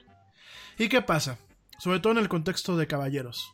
Estás ahí en, una jarra con los chavos y empiezan a, a, a ver fotos. Pueden ser fotos de un partido de fútbol o fotos inecuas empiezan a rolar el teléfono y nunca falta el curioso que le da el slide hacia la izquierda y hacia la derecha y chin, ya sale la foto de la muchacha encuerada. Y no hay nada de malo, porque el cuerpo humano al final del día, pues es, es algo natural. Pero sí tiene algo de malo, porque estás permitiendo que vean a tu pareja sin que tu pareja se entere y muchas veces, pues la persona ven que está echando ahí relajo con la cerveza en la mano y en vez de agarrar y quedarse callado y pasarlo, cuando le pasa el teléfono a la siguiente persona, le dice, oye, dale un slide para que veas pues, a la novia de fulanito, ¿no? La verdad no está padre. Digo, no puedo negar, ni, ni, ni, por eso significa que ahorita nos linchen a todos los hombres del mundo, pero es parte de la naturaleza. Seguramente ustedes, mujeres, también en ocasiones han hecho lo mismo. De hecho, por ahí en, en, algún restaurante, en plenas, eh, en plenas horas de la mañana, en un restaurante aquí muy popular en Queta, donde las señoras van a desayunar, pues en algún momento se empezaron a rolar el teléfono pues, para verle el tamaño del, del, instrumento al susodicho de una de ellas, ¿no? Fíjense nada más. Entonces, yo creo que hay que tener cuidado con eso. Yo la verdad no recomiendo el tema de sexting en, este, en estos contextos o llevado de estas formas. Y la otra parte, vamos a pensar que pues su novio es el Yeti en el caso de las damas. El su novio es el Yeti, el Yeti es cuidadoso, el Yeti tiene bloqueado su WhatsApp con, con seguridad biométrica, que acuérdense que ya, ya da esa opción. El Yeti tiene las imágenes confinadas solamente al WhatsApp, al igual que todas sus conversaciones, y es muy cuidadoso de cuando presta el teléfono, que casi no lo hace por las razones que ya hemos platicado en los programas de seguridad digital. Aún así, corro yo el riesgo de que en algún momento me roben el teléfono. Fíjense, en la Ciudad de México eh, me tocó ver un video en donde llegaba el asaltante, le robaba el teléfono a alguien en un coche, pero le pedía que desbloqueara el teléfono antes de que se lo diera. Al momento, ¿qué pasa? Pues ya se pierde el control sobre esa información. Con un teléfono desbloqueado y en malas manos, ya se tiene un problema. Entonces, ya se tiene un problema en donde esas imágenes en cualquier momento pueden acabar en sitios de la, de la dark web, o pueden acabar en los famosos packs, o pueden acabar en cualquier otra parte en donde no debe de haber una competencia. O sea, me refiero, no, no les compete a nadie ver esas imágenes.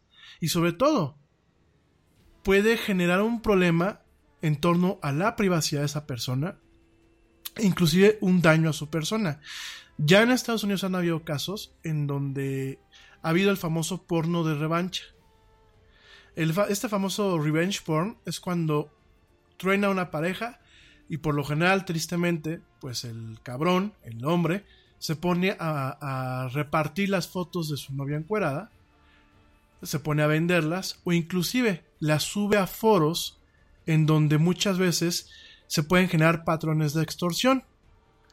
Ojo, y es lo que muchas yo les digo, hay foros muy nefastos, hay foros muy nefarios. Y hay foros que permiten que el uso de la información personal se le dé un uso armamentístico en contra de una persona. Muchas con acoso, con extorsión, e inclusive con un tema de stalkeo, directamente el, el, acoso, llevado a planos inclusive ya del tema físico. Hay un caso en Estados Unidos que fue muy sonado, en donde un cuate prácticamente le hackeó su, información a una muchacha, la compartió en foros donde, por ejemplo, hay escorts, hay prostitutas, hay diferentes cuestiones, y a la muchacha la hablaban de día y noche, acosándola, eh, ofreciéndole chamba en mal plan, faltándole al respeto y todo ese rollo. Y esto, porque algunas de sus cuentas de redes sociales no estaban protegidas de forma adecuada, este personaje se infiltró en estas cuentas y además de toparse de las fotos que uno comparte muchas veces directamente en Facebook, que en teoría son fotos inocuas, se topó con la parte, por ejemplo, el componente que es Messenger, con fotos íntimas de esa pareja. Entonces, hay que tener mucho cuidado con ese tipo de cuestiones. Muchos de ustedes cuando les hablo de seguridad digital me dicen, Yeti, yo no tengo nada que ocultar. Yo no tengo nada que no, no pueda aparecer en mi teléfono.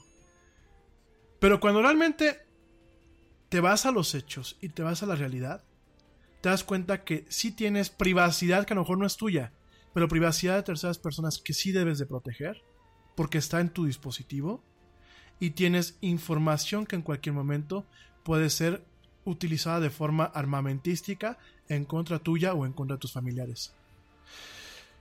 Para puntualizar, muchachas, yo sé que a muchas de ustedes les gusta tomarse fotos ante el espejo ya sea la selfie o la foto del cuerpo completo para ver cómo se les ve un vestido o cómo se ven ustedes.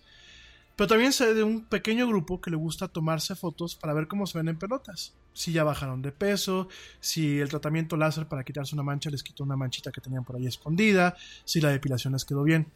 Amigas mías, no lo hagan. De verdad. No compartan esas fotos con las amigas. Yo sé que entre amigas debía haber una confianza. Pero ¿qué pasa si el galán de la amiga llega y de pronto ve una foto de ustedes ahí. ¿O qué pasa si a su amiga les roba el teléfono y, la, le roban el teléfono y la amiga no tenía bloqueada eso? Entonces, por favor, tengan mucho cuidado con esto. Muchos de los packs y muchas de las cuestiones que muchas veces rondan los grupos de caballeros de WhatsApp o las redes sociales provienen de un tema sin autorización de ustedes en donde ustedes han sido descuidados con la información. Mucho de la información personal de las damas y de los mismos caballeros que luego van en las redes no es porque un hacker se metió y les robó la información. No es porque maliciosamente me vieron y hicieron magia y sacaron las fotografías de mi teléfono. Es porque ustedes no cuidaron lo que subían al teléfono y como siempre se los he dicho, una vez que está su información personal o sus imágenes personales en un dispositivo electrónico, ustedes tienen un 99% de control sobre ella. Pero en ese 1% que queda libre, basta para poder hacer destrozos y causar calamidades en torno a estas cuestiones.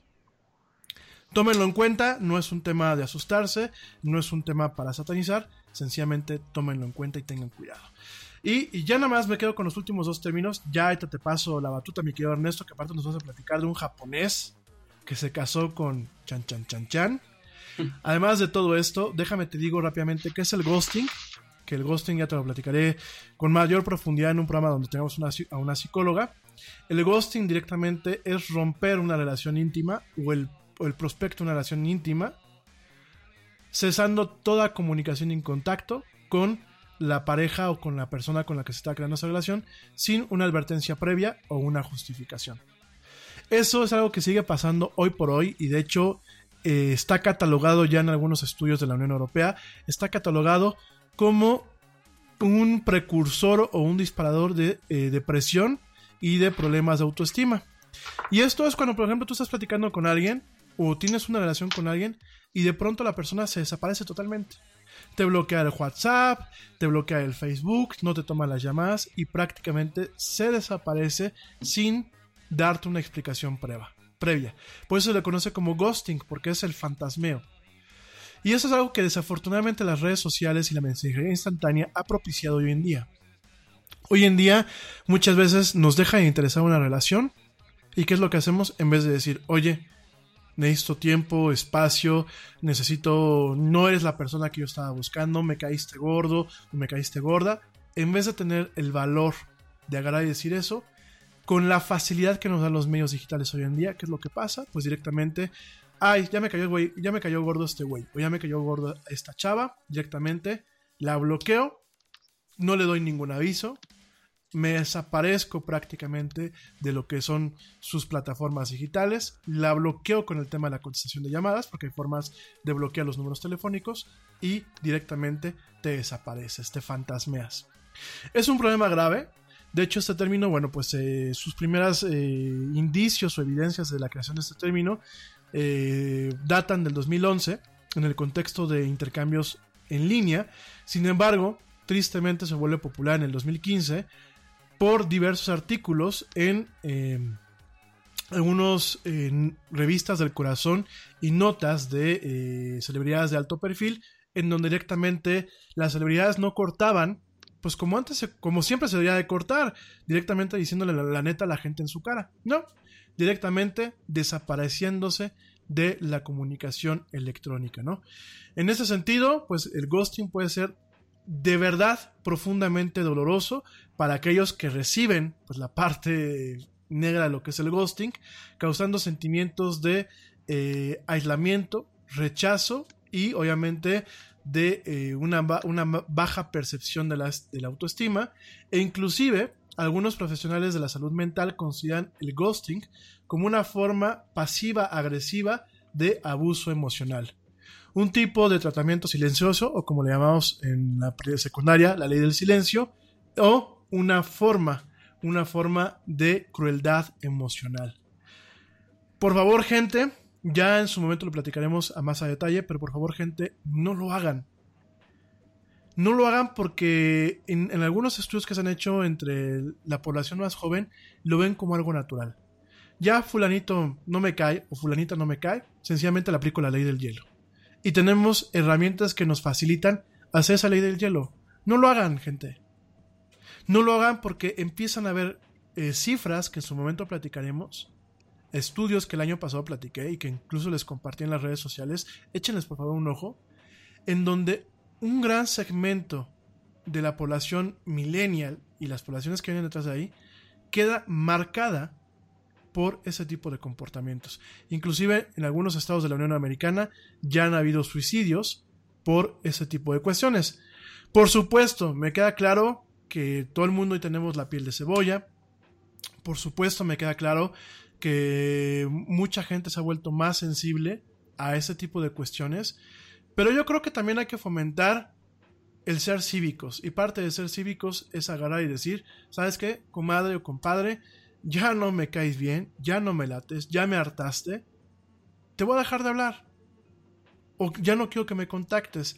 En vez de caer en este extremo, en donde sin previo aviso y en cuestión prácticamente de horas, la gente se desaparece. Ya en su momento con psicólogos platicaremos, pero pues directamente eh, no caigamos en esto.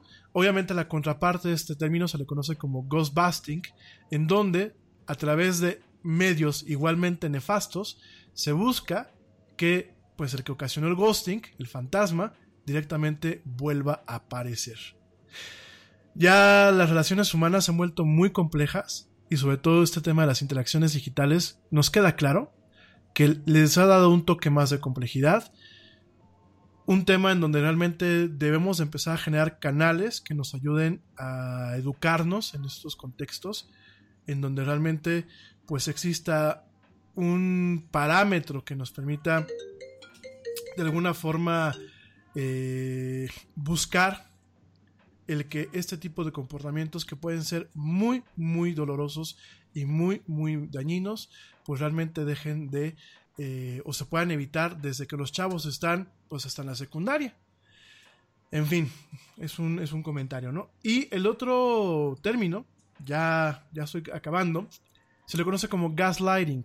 El gaslighting, que también se ha potencializado a través de los medios digitales, es una forma de manipulación psicológica que lo que busca es crear dudas sobre una persona o sobre los miembros de un grupo de personas en donde les, hace, les hacen cuestionarse su propia memoria, su percepción, su eh, salud mental y diferentes cuestiones. Entonces, en este sentido, es algo que ya en su momento platicaremos, platicaremos a fondo, pero es el tema del gaslighting, por supuesto a través de las redes sociales, por supuesto a través de inventar evidencias, de inventar cuestiones y de diversas herramientas, pues ha ocasionado que a la gente se le pueda plantear dudas sobre sí misma, sobre su personalidad y sobre su comportamiento.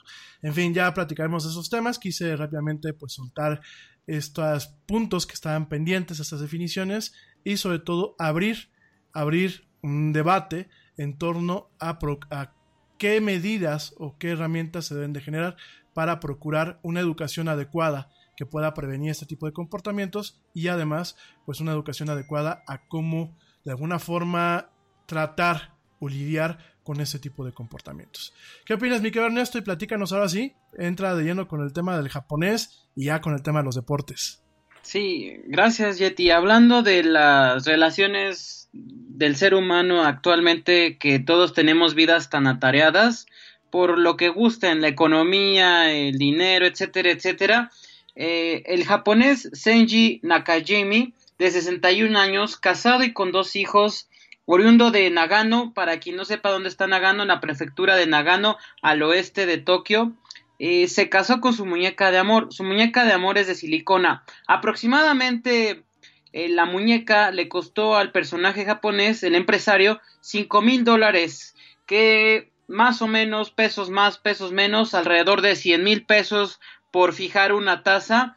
El japonés se casó con su muñeca. Y rápidamente por, por citar a este japonés, que es el empresario, ya lo dijimos, decidió comprar a su muñeca de amor que la bautizó con nombre de Saori. Dos meses después sintió que la, muñeca comenzaba a desarrollar personalidad, que es lo que el japonés decía. Bueno, eh, le preguntaron por qué se había casado y dice, ella nunca me traicionó, estoy cansado de los humanos raciales y modernos, no tienen corazón para mí. Lo mencionó el japonés, así que, bueno, para que todos pongamos en cuenta lo que las relaciones humanas están llevando o están orillando a todos los seres humanos y a las personas a que uno se case o las personas se casen con muñecas de este tipo de silicona para sentirse amados y sentirse sentirse en confianza con una muñeca. Bueno, a quien guste puede buscar al empresario Senji Nakajimi de 61 años. Claro está, la nota es casi de un año, pero bueno, es reciente y de estas puede haber muchas más. Entonces, para quien se quiera adentrar más en esta nota, Tome nota y... Te preocupas por la salud de tu familia y hoy un sistema inmunológico fuerte y una mejor nutrición son más importantes que nunca. Es por eso que los huevos Egglands Best te brindan más a ti y a tu familia. En comparación con los huevos ordinarios, Egglands Best te ofrece 6 veces más vitamina D y 10 veces más vitamina E, además de muchos otros nutrientes importantes, junto con ese delicioso sabor fresco de granja que a ti y tu familia les encanta. No son tiempos ordinarios, entonces, ¿por qué darle a tu familia huevos ordinarios? Solo Egglands Best. Mejor sabor, mejor nutrición mejores huevos. Te preocupas por la salud de tu familia y hoy un sistema inmunológico fuerte y una mejor nutrición son más importantes que nunca. Es por eso que los huevos Egglands Best te brindan más a ti y a tu familia. En comparación con los huevos ordinarios, Egglands Best te ofrece 6 veces más vitamina D y 10 veces más vitamina E, además de muchos otros nutrientes importantes, junto con ese delicioso sabor fresco de granja que a ti y tu familia les encanta. No son tiempos ordinarios, entonces, ¿por qué darle a tu familia huevos ordinarios? Solo Egglands Best. Mejor sabor, mejor nutrición mejores huevos. Repito el nombre para quien interese, Senji Nakajimi, de 61 años, de Nagano. Compró a su muñeca de amor. Entonces, bueno, ahí está Yeti. Fíjate que como lo decíamos la semana pasada, mi querido Ernesto, ya hay una empresa que está haciendo muñecas con una inteligencia artificial muy primitiva, pero que bueno, además de pues el tema sexual, tiene el tema de una conversación muy básica, ¿no?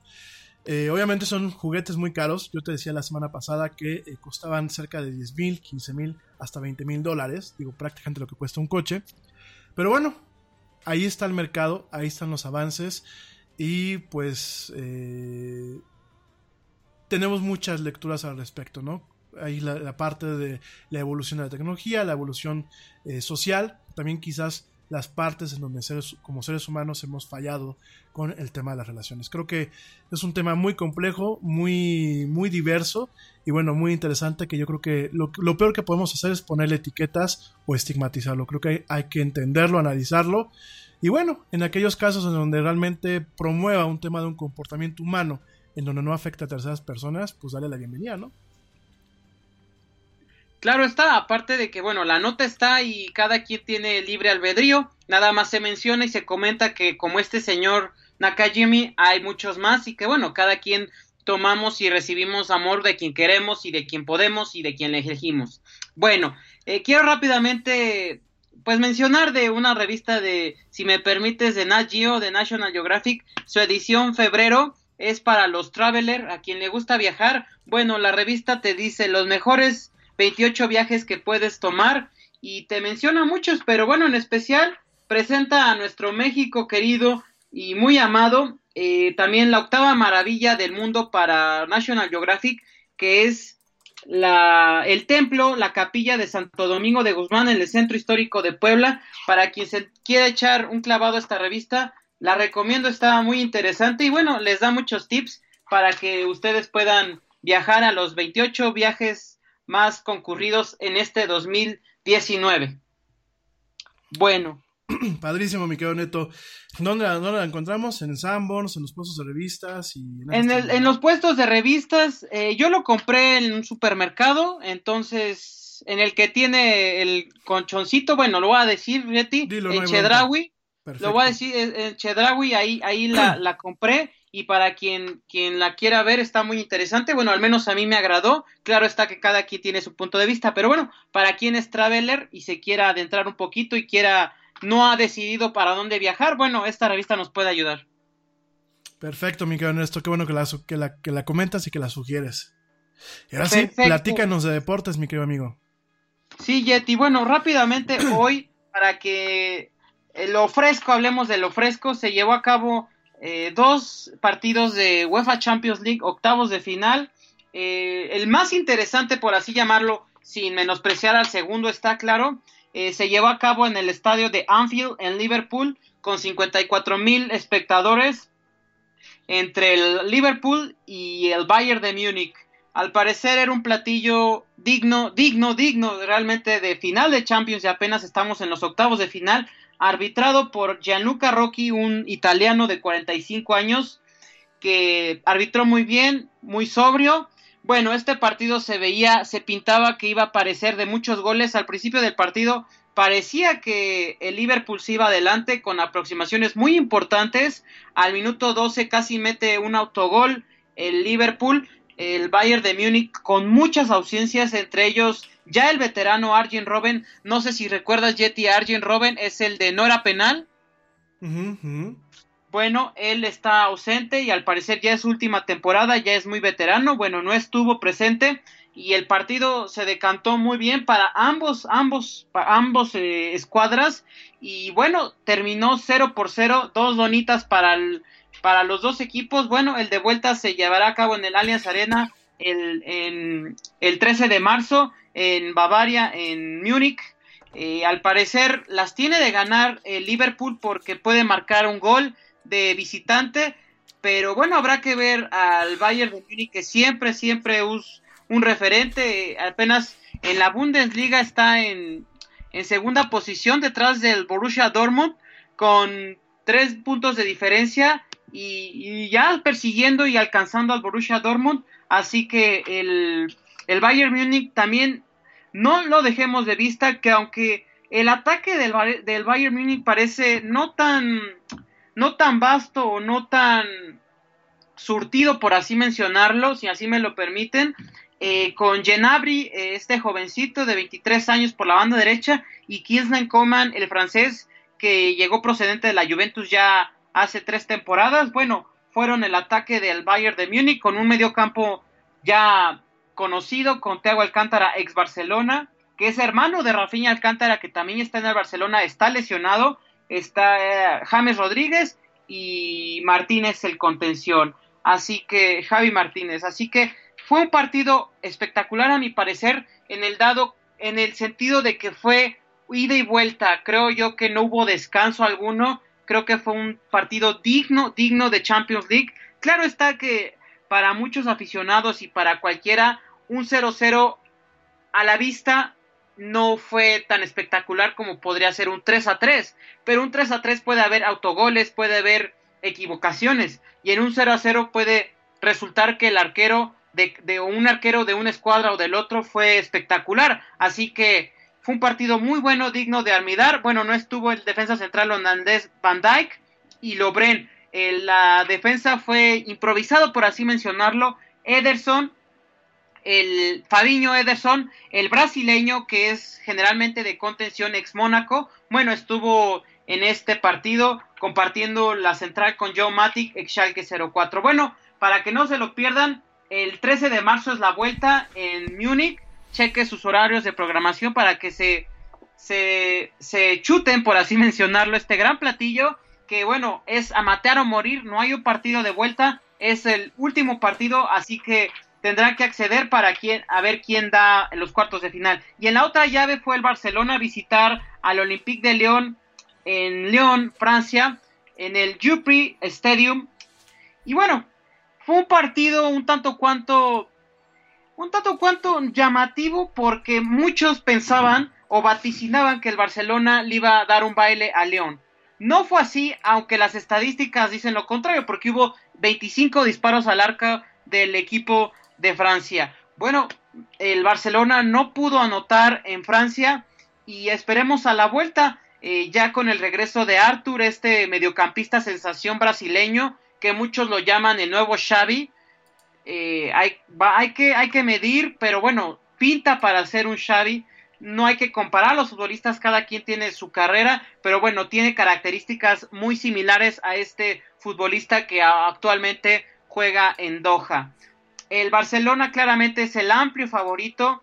Creo yo que el León debió de haber marcado uno al menos para poder la desbandada que el Barcelona claramente va va a llevar en, en Barcelona, en el Camp Nou. Así que favorito, claro, está el Barcelona, pero bueno, el partido no está dado y, puede aparecer el León. El, este partido no estuvo su capitán Fekir, que estuvo suspendido por tres amarillas consecutivas y se perdió este partido. Ya estará para la vuelta, así que veremos qué es lo que puede hacer Memphis Depay, ex Manchester United de Holanda, con la dupla con Fepikir y Dembélé en la, en la delantera. Esperemos que sea un muy buen partido, creo yo que sí, eh, el León se va a quedar y el Barcelona va a acceder, no, no fácil, porque ningún partido es fácil en Europa, tampoco hay que demeritar a los otros equipos porque no todo es el Barcelona, como bien lo hemos venido comentando en el área del Yeti, también los otros equipos juegan, son 11, jugadores y hay que darles el respeto que se merecen.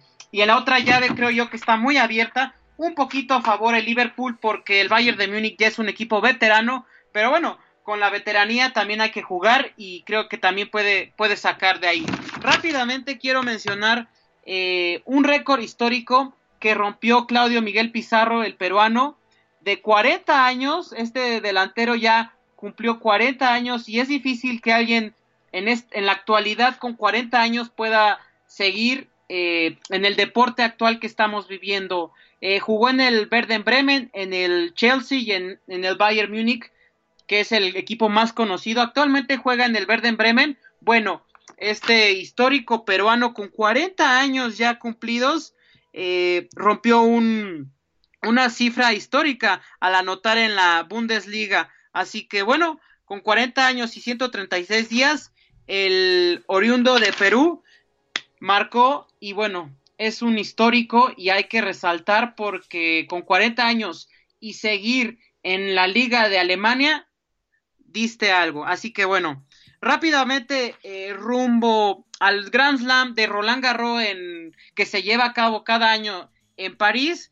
Se enfrentaron en la final eh, Stanalis Brinca, perdónenme por la pronunciación, pero bueno, está un poco complicado el nombre, frente a Gael Monfils, el francés. El francés se llevó el torneo 6 a 3, 1 a 6 y 6 a 2. Bueno, hay que mencionar al público del área del Yeti que el torneo de Rotterdam es un ATP Tour 500. Está, si lo ponemos en fila, está en cuarta posición después del Grand Slam, después del World Tour Final, después del, del Master 1000 y este tour que es de 500, que solo hay 13 y que da alrededor de 500 puntos en la ATP. Para quien es aficionado del tenis, bueno, Gael Monfils se llevó este torneo y estamos listos para ya eh, vivir el Roland Garros que se acerca y, y bueno, a, a disfrutarlo. Y si me permites rápidamente, Yeti, para mencionarte eh, un tema un tanto cuanto difícil para mucha prensa en México y difícil de entender para muchos aficionados también al fútbol en general, no nada más en el mexicano, pero bueno, rápidamente vamos a hablar del mexicano. Eh, Funes Mori, ¿quién es Funes Mori? Bueno, es uno de los mellizos Funes Mori, que son dos futbolistas argentinos, que milita uno en Rayados de Monterrey y el otro en Villarreal de España. ¿Por qué traigo a la mesa este, a los mellizos? Bueno, uno de los mellizos quiere jugar en la selección mexicana. Eh, ya se mencionó que, va a ir a la FIFA para, para decir que, él quiere formar parte de la selección de la selección mexicana, perdón, que dirige un compatriota de este ya citado futbolista argentino, el Tata Martino. Bueno, ya lo dijo que él quiere jugar en la selección mexicana. Y bueno, creo yo que es un, delantero potente, 27 años, todavía por así mencionarlo, joven, joven, Rogelio Gabriel Funes Mori está en la órbita de la selección mexicana, eh, ha militado en clubes como River Plate, Benfica y ahora en Monterrey, en México. Bueno, rápidamente mencionar que este futbolista quiere jugar en la selección mexicana, ya lo dijo y va a ir a la FIFA porque él en divisiones inferiores formó parte de la selección argentina, pero hay que resaltar que si unos minutos eh, juegas con su selección y no en un partido oficial puedes jugar con otra selección naturalizado. Así que veremos cuál es la respuesta de la FIFA para el mellizo Funes Mori. Eh, ¿Qué opinión te merece a ti, Yeti, que un argentino nuevamente vuelva a vestir la casaca de la selección mexicana? Mira, mi querido Ernesto, yo siempre eh, siempre me genera un poco de comezón y quiero dejarlo otra vez muy claro para la gente que me escucha desde fuera de mi país. yo no estoy en contra de la globalización. Yo creo que la globalización es una parte de la evolución del ser humano como un ser social, en donde realmente empecemos a romper un poco lo que son las fronteras y empecemos a entender que podemos tener un provecho y podemos generar un provecho a eh, países y a nacionalidades distintas, ¿no? Lo hemos visto, bueno, principalmente en los tratados de libre comercio, en los tratados de intercambio, lo hemos visto en, eh, por ejemplo, en la Unión Europea, con eh, los acuerdos de Shenzhen, que bueno, pues permiten una movilidad dentro de la Unión Europea sin importar la nacionalidad, siempre que pertenezcas a un, a un país comunitario, ¿no?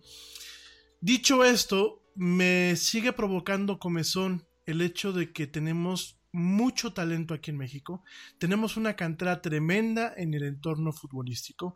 Tenemos fuerzas básicas y tenemos estas academias de fútbol, por ejemplo, los Gallos de la América, de diferentes clubes donde van los muchachos, donde invierten no solamente eh, tiempo, esfuerzo y talento, sino también invierten dinero, donde están pique y pique y pique y pique y no se les da la oportunidad de realmente descollar ni en sus clubes, ni en sus equipos, ni directamente en el caso de la selección mexicana.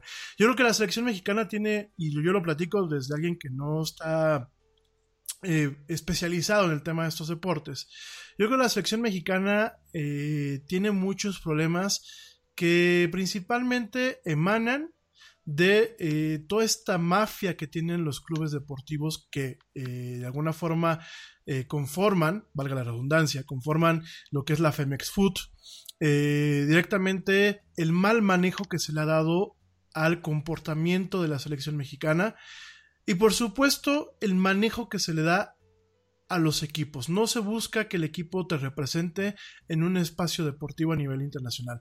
Se busca que el equipo tenga a la, a la afición cautiva a pesar de que no dé no del ancho ni de las satisfacciones que debe de dar.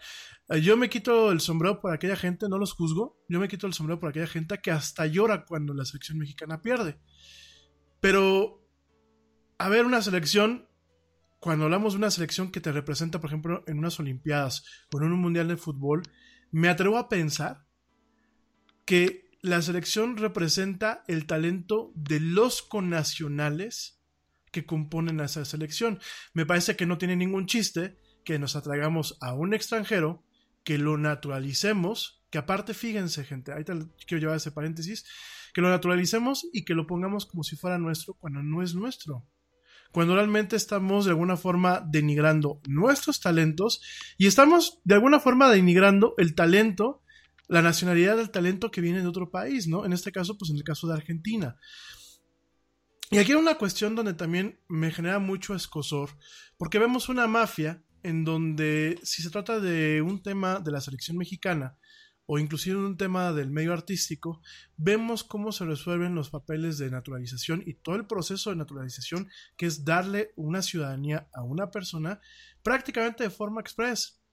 Cuando tenemos aquí gente de Venezuela, de Colombia, de Nicaragua, que vienen aquí a México a aportar un trabajo, que vienen a aportar su talento, que vienen a aportar su forma de vivir y pasan los años y no los, no, los nacionalizan, no los naturalizan y no pueden tener acceso a cuentas, no pueden tener acceso a comprar ciertos eh, terrenos, no, no, pueden hacer nada en muchas cosas, ¿no?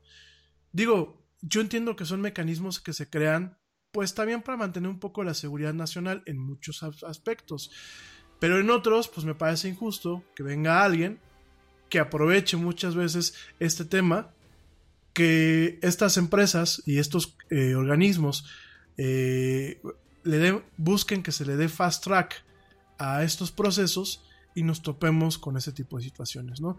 A mí la verdad me parece un poco vergonzoso, me, parece de muy mal gusto y sobre todo me parece de muy mal gusto porque dijéramos, es que no tenemos talento aquí en México, es que tenemos malos futbolistas, es que no tenemos una cantera bien desarrollada. Órale, pues tenemos que importar, ¿no? Como a lo mejor en su momento Estados Unidos lo hizo para sus, sus, clubes de soccer o como otros países lo han hecho. A lo mejor te la creo. Pero México tiene, me, consta, tiene genuinos talentos que nunca ven su oportunidad porque vienen de otros países y les quitan esa oportunidad. Y no es un tema invasor, no podemos tomar un plan xenofóbico, ni podemos presentarnos como el señor pelos de calabaza que tenemos este, liderando el país allá arriba. No va por ahí el tiro. Pero yo creo que tenemos muchas cosas buenas, hay que aprovecharlas. Y dar las oportunidades que correspondan a este muchacho. Si quiere pertenecer a un club, bienvenido si quiere pertenecer a un equipo y, tiene el talento para pertenecer a un equipo, bienvenido. Pero de eso, a ponerlo directamente en la selección mexicana, que en teoría representa lo mejor de los connacionales en este país, me parece una mentada de madre, me parece francamente ridículo. Ya lo dice el nombre, selección mexicana. Bueno, partiendo de ahí, eh, yo quiero mencionar, no estoy en contra de, claro está, porque viéndolo del lado futbolístico, periodísticamente también, es un futbolista completo en el cierto sentido de ser un delantero. Claro está que él no se crea sus jugadas, creo yo que a veces sí es un tanto cuanto en su área, pero cuando está en el área te define, recorta, en el área sí se hace él, se crea sus sus jugadas en el área. No, puede, no es un jugador que se bote en las bandas, sino en el área si si se crea, recorta, o, junto al América marcó un gol muy importante. Pero creo yo que eso es una cosa que sea un futbolista y otra cosa es que lo naturalizan. Rápidamente, para mencionarlo, está ahorita en la tabla de goleo en el quinto lugar con 12 goles. Nada más para mencionarte y seguir en, el, en, el, en la línea de los extranjeros en nuestro fútbol. Eh, en los cinco primeros todos son extranjeros. André Pierre Gignac es francés de Tigres, está en primer lugar con 19. Julio César Surch, que también se dice puede llegar a la selección mexicana, que es argentino con 14 goles. Franco Jara, que también es argentino con 13 goles. Leonardo Javier Ramos, que también, adivinen, argentino con 13 goles de Lobos WAP. Y en quinta posición, el ya citado mellizo Rogelio Funes Mori con 12 goles. Hay que resaltar y hay que mencionar que ha habido muchos ejemplos de argentinos naturalizados y que han jugado en la selección mexicana. Pongamos y traigamos a la mesa el nombre de Guillermo Franco, ex delantero también de Rayados de Monterrey, que brilló con Rayados de Monterrey. Bueno, este futbolista jugó la Copa del Mundo de Alemania 2006 eh, futbolista que militó en clubes como San Lorenzo, Villarreal de España, West Ham de Inglaterra, Vélez Sarfield de, Argentina, Pachuca de México y se retiró en Chicago Fire. Bueno, ¿por qué traigo a la mesa este? Bueno, este futbolista fue muy criticado porque al regresar a Argentina dijo, bueno, jugué en la selección mexicana, pero me sigo y siento y creo y me creo argentino. Entonces, ¿qué es lo que pasa? los futbolistas no por sentirse mexicano o por realmente creer que ama a la patria, sino porque quiere jugar una Copa del Mundo y cree que se le puede escapar y con Argentina no ve ese espacio que le pueda dar, creo yo que muchos futbolistas, y no puedo decir que sea el caso de este futbolista porque no me consta y no lo sé y no lo tengo al lado y no lo escucho, pero bueno, suena a que quiere jugar una Copa del Mundo o suena o o que quiere ir a, la Copa América, yo qué sé, a, los próximos Juegos eh, o a los Olímpicos, porque hay que, hay que recordarle al público que en los Juegos Olímpicos pueden ir tres futbolistas mayores de 22 años. Así que, bueno, puede que este futbolista argentino, que es muy válido, hay que resaltar que es muy válido que él quiera pertenecer a la selección mexicana. Si la selección mexicana o la Femex Foot le abre las puertas a este futbolista ya citado, bueno, que juegue en la selección mexicana, pero de eso a que ya quiera representar a la mexicana, a la selección mexicana, porque realmente siente los colores mexicanos, creo yo que esa es una, una gran diferencia. Entonces, creo yo que este futbolista está invitándose él solo a la selección mexicana para poder jugar un torneo y sentir que jugó una Copa del Mundo, una Copa América o ya sea unos Juegos Olímpicos en su defecto. Así que creo, en mi opinión, creo que es eso. Yo, yo mira, eh, no vamos a hablar mucha controversia, mi querido Neto, sobre todo porque tenemos un poquito el tiempo encima, pero déjame, em, a ver, eh, en todo caso, sabes que me primero me queda claro que no hay una ausencia de talentos. Mira, yo viví eh, mucho tiempo enfrente del Club América. En su momento hasta me daba yo vueltas por ver amigos jugando. No soy un gran conocedor, pero genuinamente había personas que eran buenas con el balón, muy buenas. Y no las he visto ahí. O sea, de plano gente que me dijo, me cansé de estar esperando mi oportunidad en fuerzas básicas o me, me cansé de esperando mi oportunidad en el equipo principal. Y directamente la gente se termina yendo, ¿no? Entonces, me queda claro que no tenemos una ausencia de talentos en México. Ahora bien, si es por un tema de libre mercado y es un tema de globalización y es un tema de etc, etc, etc, entonces deberíamos de crear convenios para que igual que aquí vienen eh, extranjeros, que me queda claro, eh, Neto, no- o sea, yo no cuestiono el de que se ganen un lugar por el, por el decir que son extranjeros, me queda claro por lo que tú me estás diciendo que son buenos jugadores, pero también tenemos, perdón, también tenemos muy buenos jugadores aquí en México, tenemos gente que realmente su pasión es el fútbol, que desde niños están entrenando, que tienen esa cuestión en la sangre, y ok, no les vamos a dar chamba, entonces vamos a buscar generar eh, los vínculos y los acuerdos para que si un mexicano el día de mañana se quiere ir a Argentina a jugar un equipo, pues no solamente se juega en el equipo, sino que el día de mañana lo naturalicen argentino para que pueda jugar en la selección, ¿no? Y entonces también crear una definición nueva de lo que es una selección nacional en donde nos permita replantear que, bueno, en una selección nacional pues puede estar el Yeti que es de los Himalayas, puede estar Ernesto que es de México y puede estar Jean-Claude que es de Francia, jugando, representando un país, aunque sean de diferentes nacionalidades, ¿no? De diferentes banderas.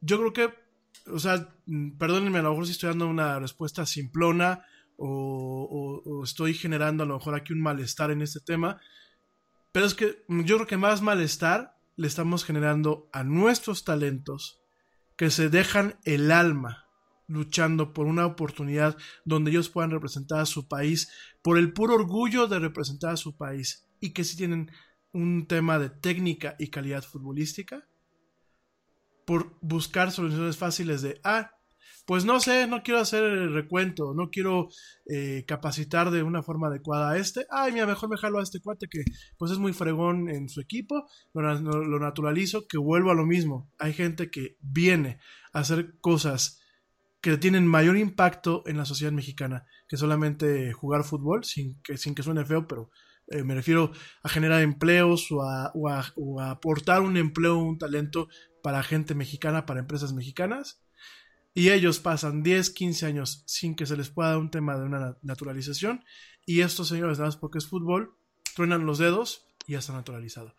No niego los talentos, no, no escupo contra la valía de gente que viene a nuestro país a dejar lo bueno y que tiene un talento para, para demostrarlo, pero tampoco quiero escupir contra mis connacionales que luego tocan puertas y no se las abren en otros países, que son buenos y que no se les da la oportunidad adecuada por las diferentes cuestiones, intereses y manipulaciones que, bueno, pues, por ejemplo, una entidad como la Femex Food, eh, una entidad como la que se encarga de regular los clubes y una entidad como la que se encarga de regular el tema de la selección mexicana, pues puedan llegar a tener, ¿no? No sé. Perfecto, Yeti. Es un tema muy controversial. Cada quien tendrá su punto de vista y bueno, cada quien en su casa definirá cuál es la verdad o la mentira o lo cierto o lo falso. Lo cierto es que Funes Mori sigue metiendo goles y Monterrey ganó en Morelia rápidamente. Tigres, eh, las Chivas eh, ganó el clásico de Guadalajara 3 a 0 y para los que querían que el América perdiera, bueno, perdió el América con los Pumas ayer, Yeah. antier domingo, 1 por 0. Bueno, Bueno, bueno, y tus amados gallos, Yeti. no, Tus amados gallos. Tus amados gallos perdieron 3 a 1 y con eso la destitución del técnico Rafael Puente y llega, bueno, Bucetich, que créeme que es un técnico con experiencia, pero bueno, habrá que ver qué puede hacer con un platel que no es el que él diseñó y que llega ya casi a mitad de temporada, un poquito más. Así que bueno, veamos qué es lo que puede hacer este técnico que le dicen para que nada más rápidamente tomes en cuenta el Rey Midas. Así que bueno, llega este técnico a tus queridos gallos blancos. Pues ojalá algo, haga algo Bucetich. Me queda claro que no se pueden hacer milagros. Me queda claro que el problema viene eh, desde las bancas, desde los, vestidores. Eh, me queda claro que los gallos, yo creo que para el grupo Ángeles, para los señores Vázquez Raña, pues es un, una, una cosita más, ¿no? Un, un sellito más o un- una estampita más. No noto un cariño realmente hacia el equipo, no noto un, un gesto de respeto por parte de la directiva hacia lo que es su afición. Y bueno, yo no dudo del talento de Bucetich, de Vucetich, pero bueno, habrá que ver qué puede hacer con tan, tiempo, con tan poco tiempo y con la situación tan limitada y tan precaria en la que está actualmente pues el equipo principal, en este caso los Gallos Blancos, ¿no? Por cierto, eh, eh, no sé si tú sabrás que fue su hija, este, su hija estaba trabajando en Foro TV, me parece que estaba trabajando en el tema de noticias deportivas, pero ya no sale, no, no, ya no la he visto, pero me parece que sea su hija. Sí, eh, sí era su hija Yeti. eh, en sí ella es reportera de cancha. En muchos casos estaba ella en los partidos, en los clásicos regios entre Monterrey y Tigres. Lo que sucede es que, como te comentaba, ya los partidos de Monterrey Ah, los pasa Fox Sports. Sí, cierto. los pasa. Fox Sports y los Tigres Easy, entonces ya no, ya no son los mismos productores y los mismos narradores ya no están. Entonces el equipo que, que pasaba a los Tigres es donde ella estaba eh, conformado por ese equipo y ella formaba parte de, así que ya no está ahí. Eh, después de eso ya no sé dónde esté ella, pero sí, estás en lo correcto. Ella es comunicadora, reportera de deportes. Bueno, ojalá, pues ojalá que encuentre una buena casa y un buen reflector, porque más allá del apellido y a lo mejor lo que el papá le, hubiese podido echar la mano, hay que reconocer que la muchacha tenía talento y tenía vocación, pues en mi- a mi muy humilde parecer, tenía vocación este, periodística en el plano deportivo. Oye, mi querido Ernesto, pues ya nos vamos yendo, solamente para terminar, eh, quiero comentar que Rafael Nadal abrió en México su escuela Rafa Nadal Tennis Centre en el resort de la cadena española Palladium en Costa Mujeres, Quintana Roo. Este centro, bueno, pues tuvo una inversión de 6 millones de dólares y es la segunda escuela del tenista a nivel mundial. Al sentido, bueno, pues comentó Rafa Nadal en, en conferencia de prensa que desde hace tiempo tenían en la cabeza crecer y que para ellos, qué mejor lugar que México, donde se sienten cómodos, donde conocen la zona y más que se les presentó la oportunidad de construir el centro en el resort de Palladium en Costa Mujeres. Intentarán hacer las cosas lo mejor posible para hacer el lugar uno de referencia. Bueno, todo eso lo comentó Rafa Nadal el día de hoy en una rueda de prensa.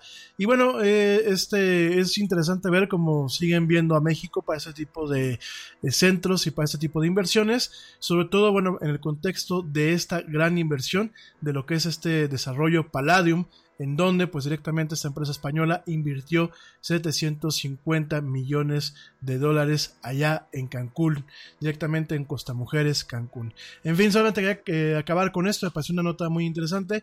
Ya platicaremos pues la próxima semana, mi querido Ernesto, acerca de la Fórmula 1, del futuro de la Fórmula 1 aquí en México, y platicaremos de muchas cosas más que bueno, siempre tú aportas en la mesa de forma muy valiosa y muy bien informada acerca del mundo deportivo y otros temas. Perfecto, Yeti, muchas gracias. Y sí, el tenis se da en las playas. Ves que muchos tenistas viven en Miami y entrenan ahí porque se da la altitud, etcétera, etcétera. Eh, es, es ad hoc para los tenistas. Y agradezco mucho, muchas gracias a toda la audiencia, a tu audiencia. Y ya saben, feedback, lo que quieran platicar, estamos a sus órdenes. Muchas gracias y estaremos por aquí el próximo lunes en la era del Yeti. Muchas gracias a ti, Yeti, y a toda tu audiencia. No, gracias a ti, mi querido Ernesto. Rápidamente, pues este, saludos a, Alejan- a Alejandro Dunat, saludos a eh, eh, David eh, Bárcena, que dice que saludos a Ernesto, que le gusta la sección. Saludos a eh, Angus, Angus Alejandro Mesa Parra, eh, dice que saludos a Ernesto, que lo nota más suelto. Sí, yo también lo noto más suelto, que bueno. Saludos a José Salazar, que me pregunta, Pepe Salazar me pregunta que entonces yo recomiendo que no se guarden imágenes íntimas en los teléfonos, definitivamente no.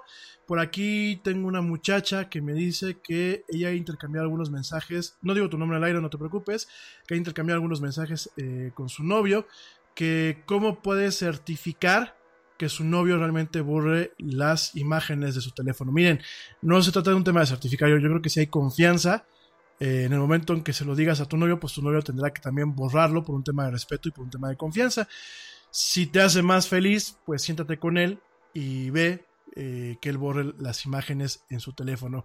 Eh, Mario Centeno dice que saludos. Eh, Marisela García dice que García, perdón, García dice que también saludos. Alejandro Maldonado, que le gusta mucho el programa. Francisco León Cano, saludos. Pepe Morelos, Mari Cabello, eh, Nora, Nora de Hoyos, Omar Carrizales, Pablo Vargas, eh, Luis, eh, Luis Juárez y Armando Gamés Orozco. Dicen que saludos y mil gracias por escucharnos en estas transmisiones. No, ya no me desaparezco. Por aquí me dicen que la música está muy chafa.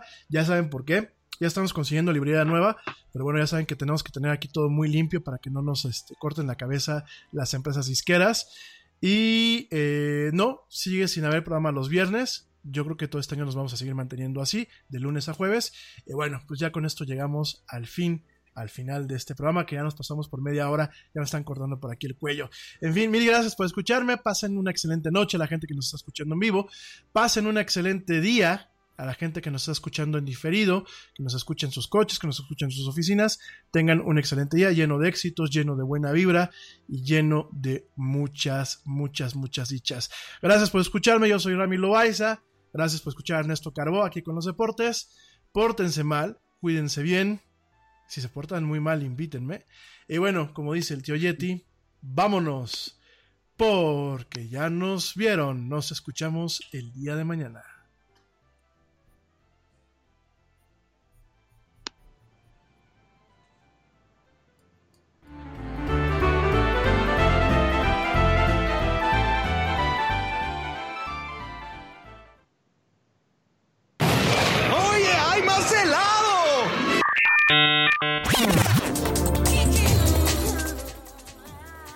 Actualidad no te deje helado. Te esperamos en la siguiente emisión de La Era del Yeti.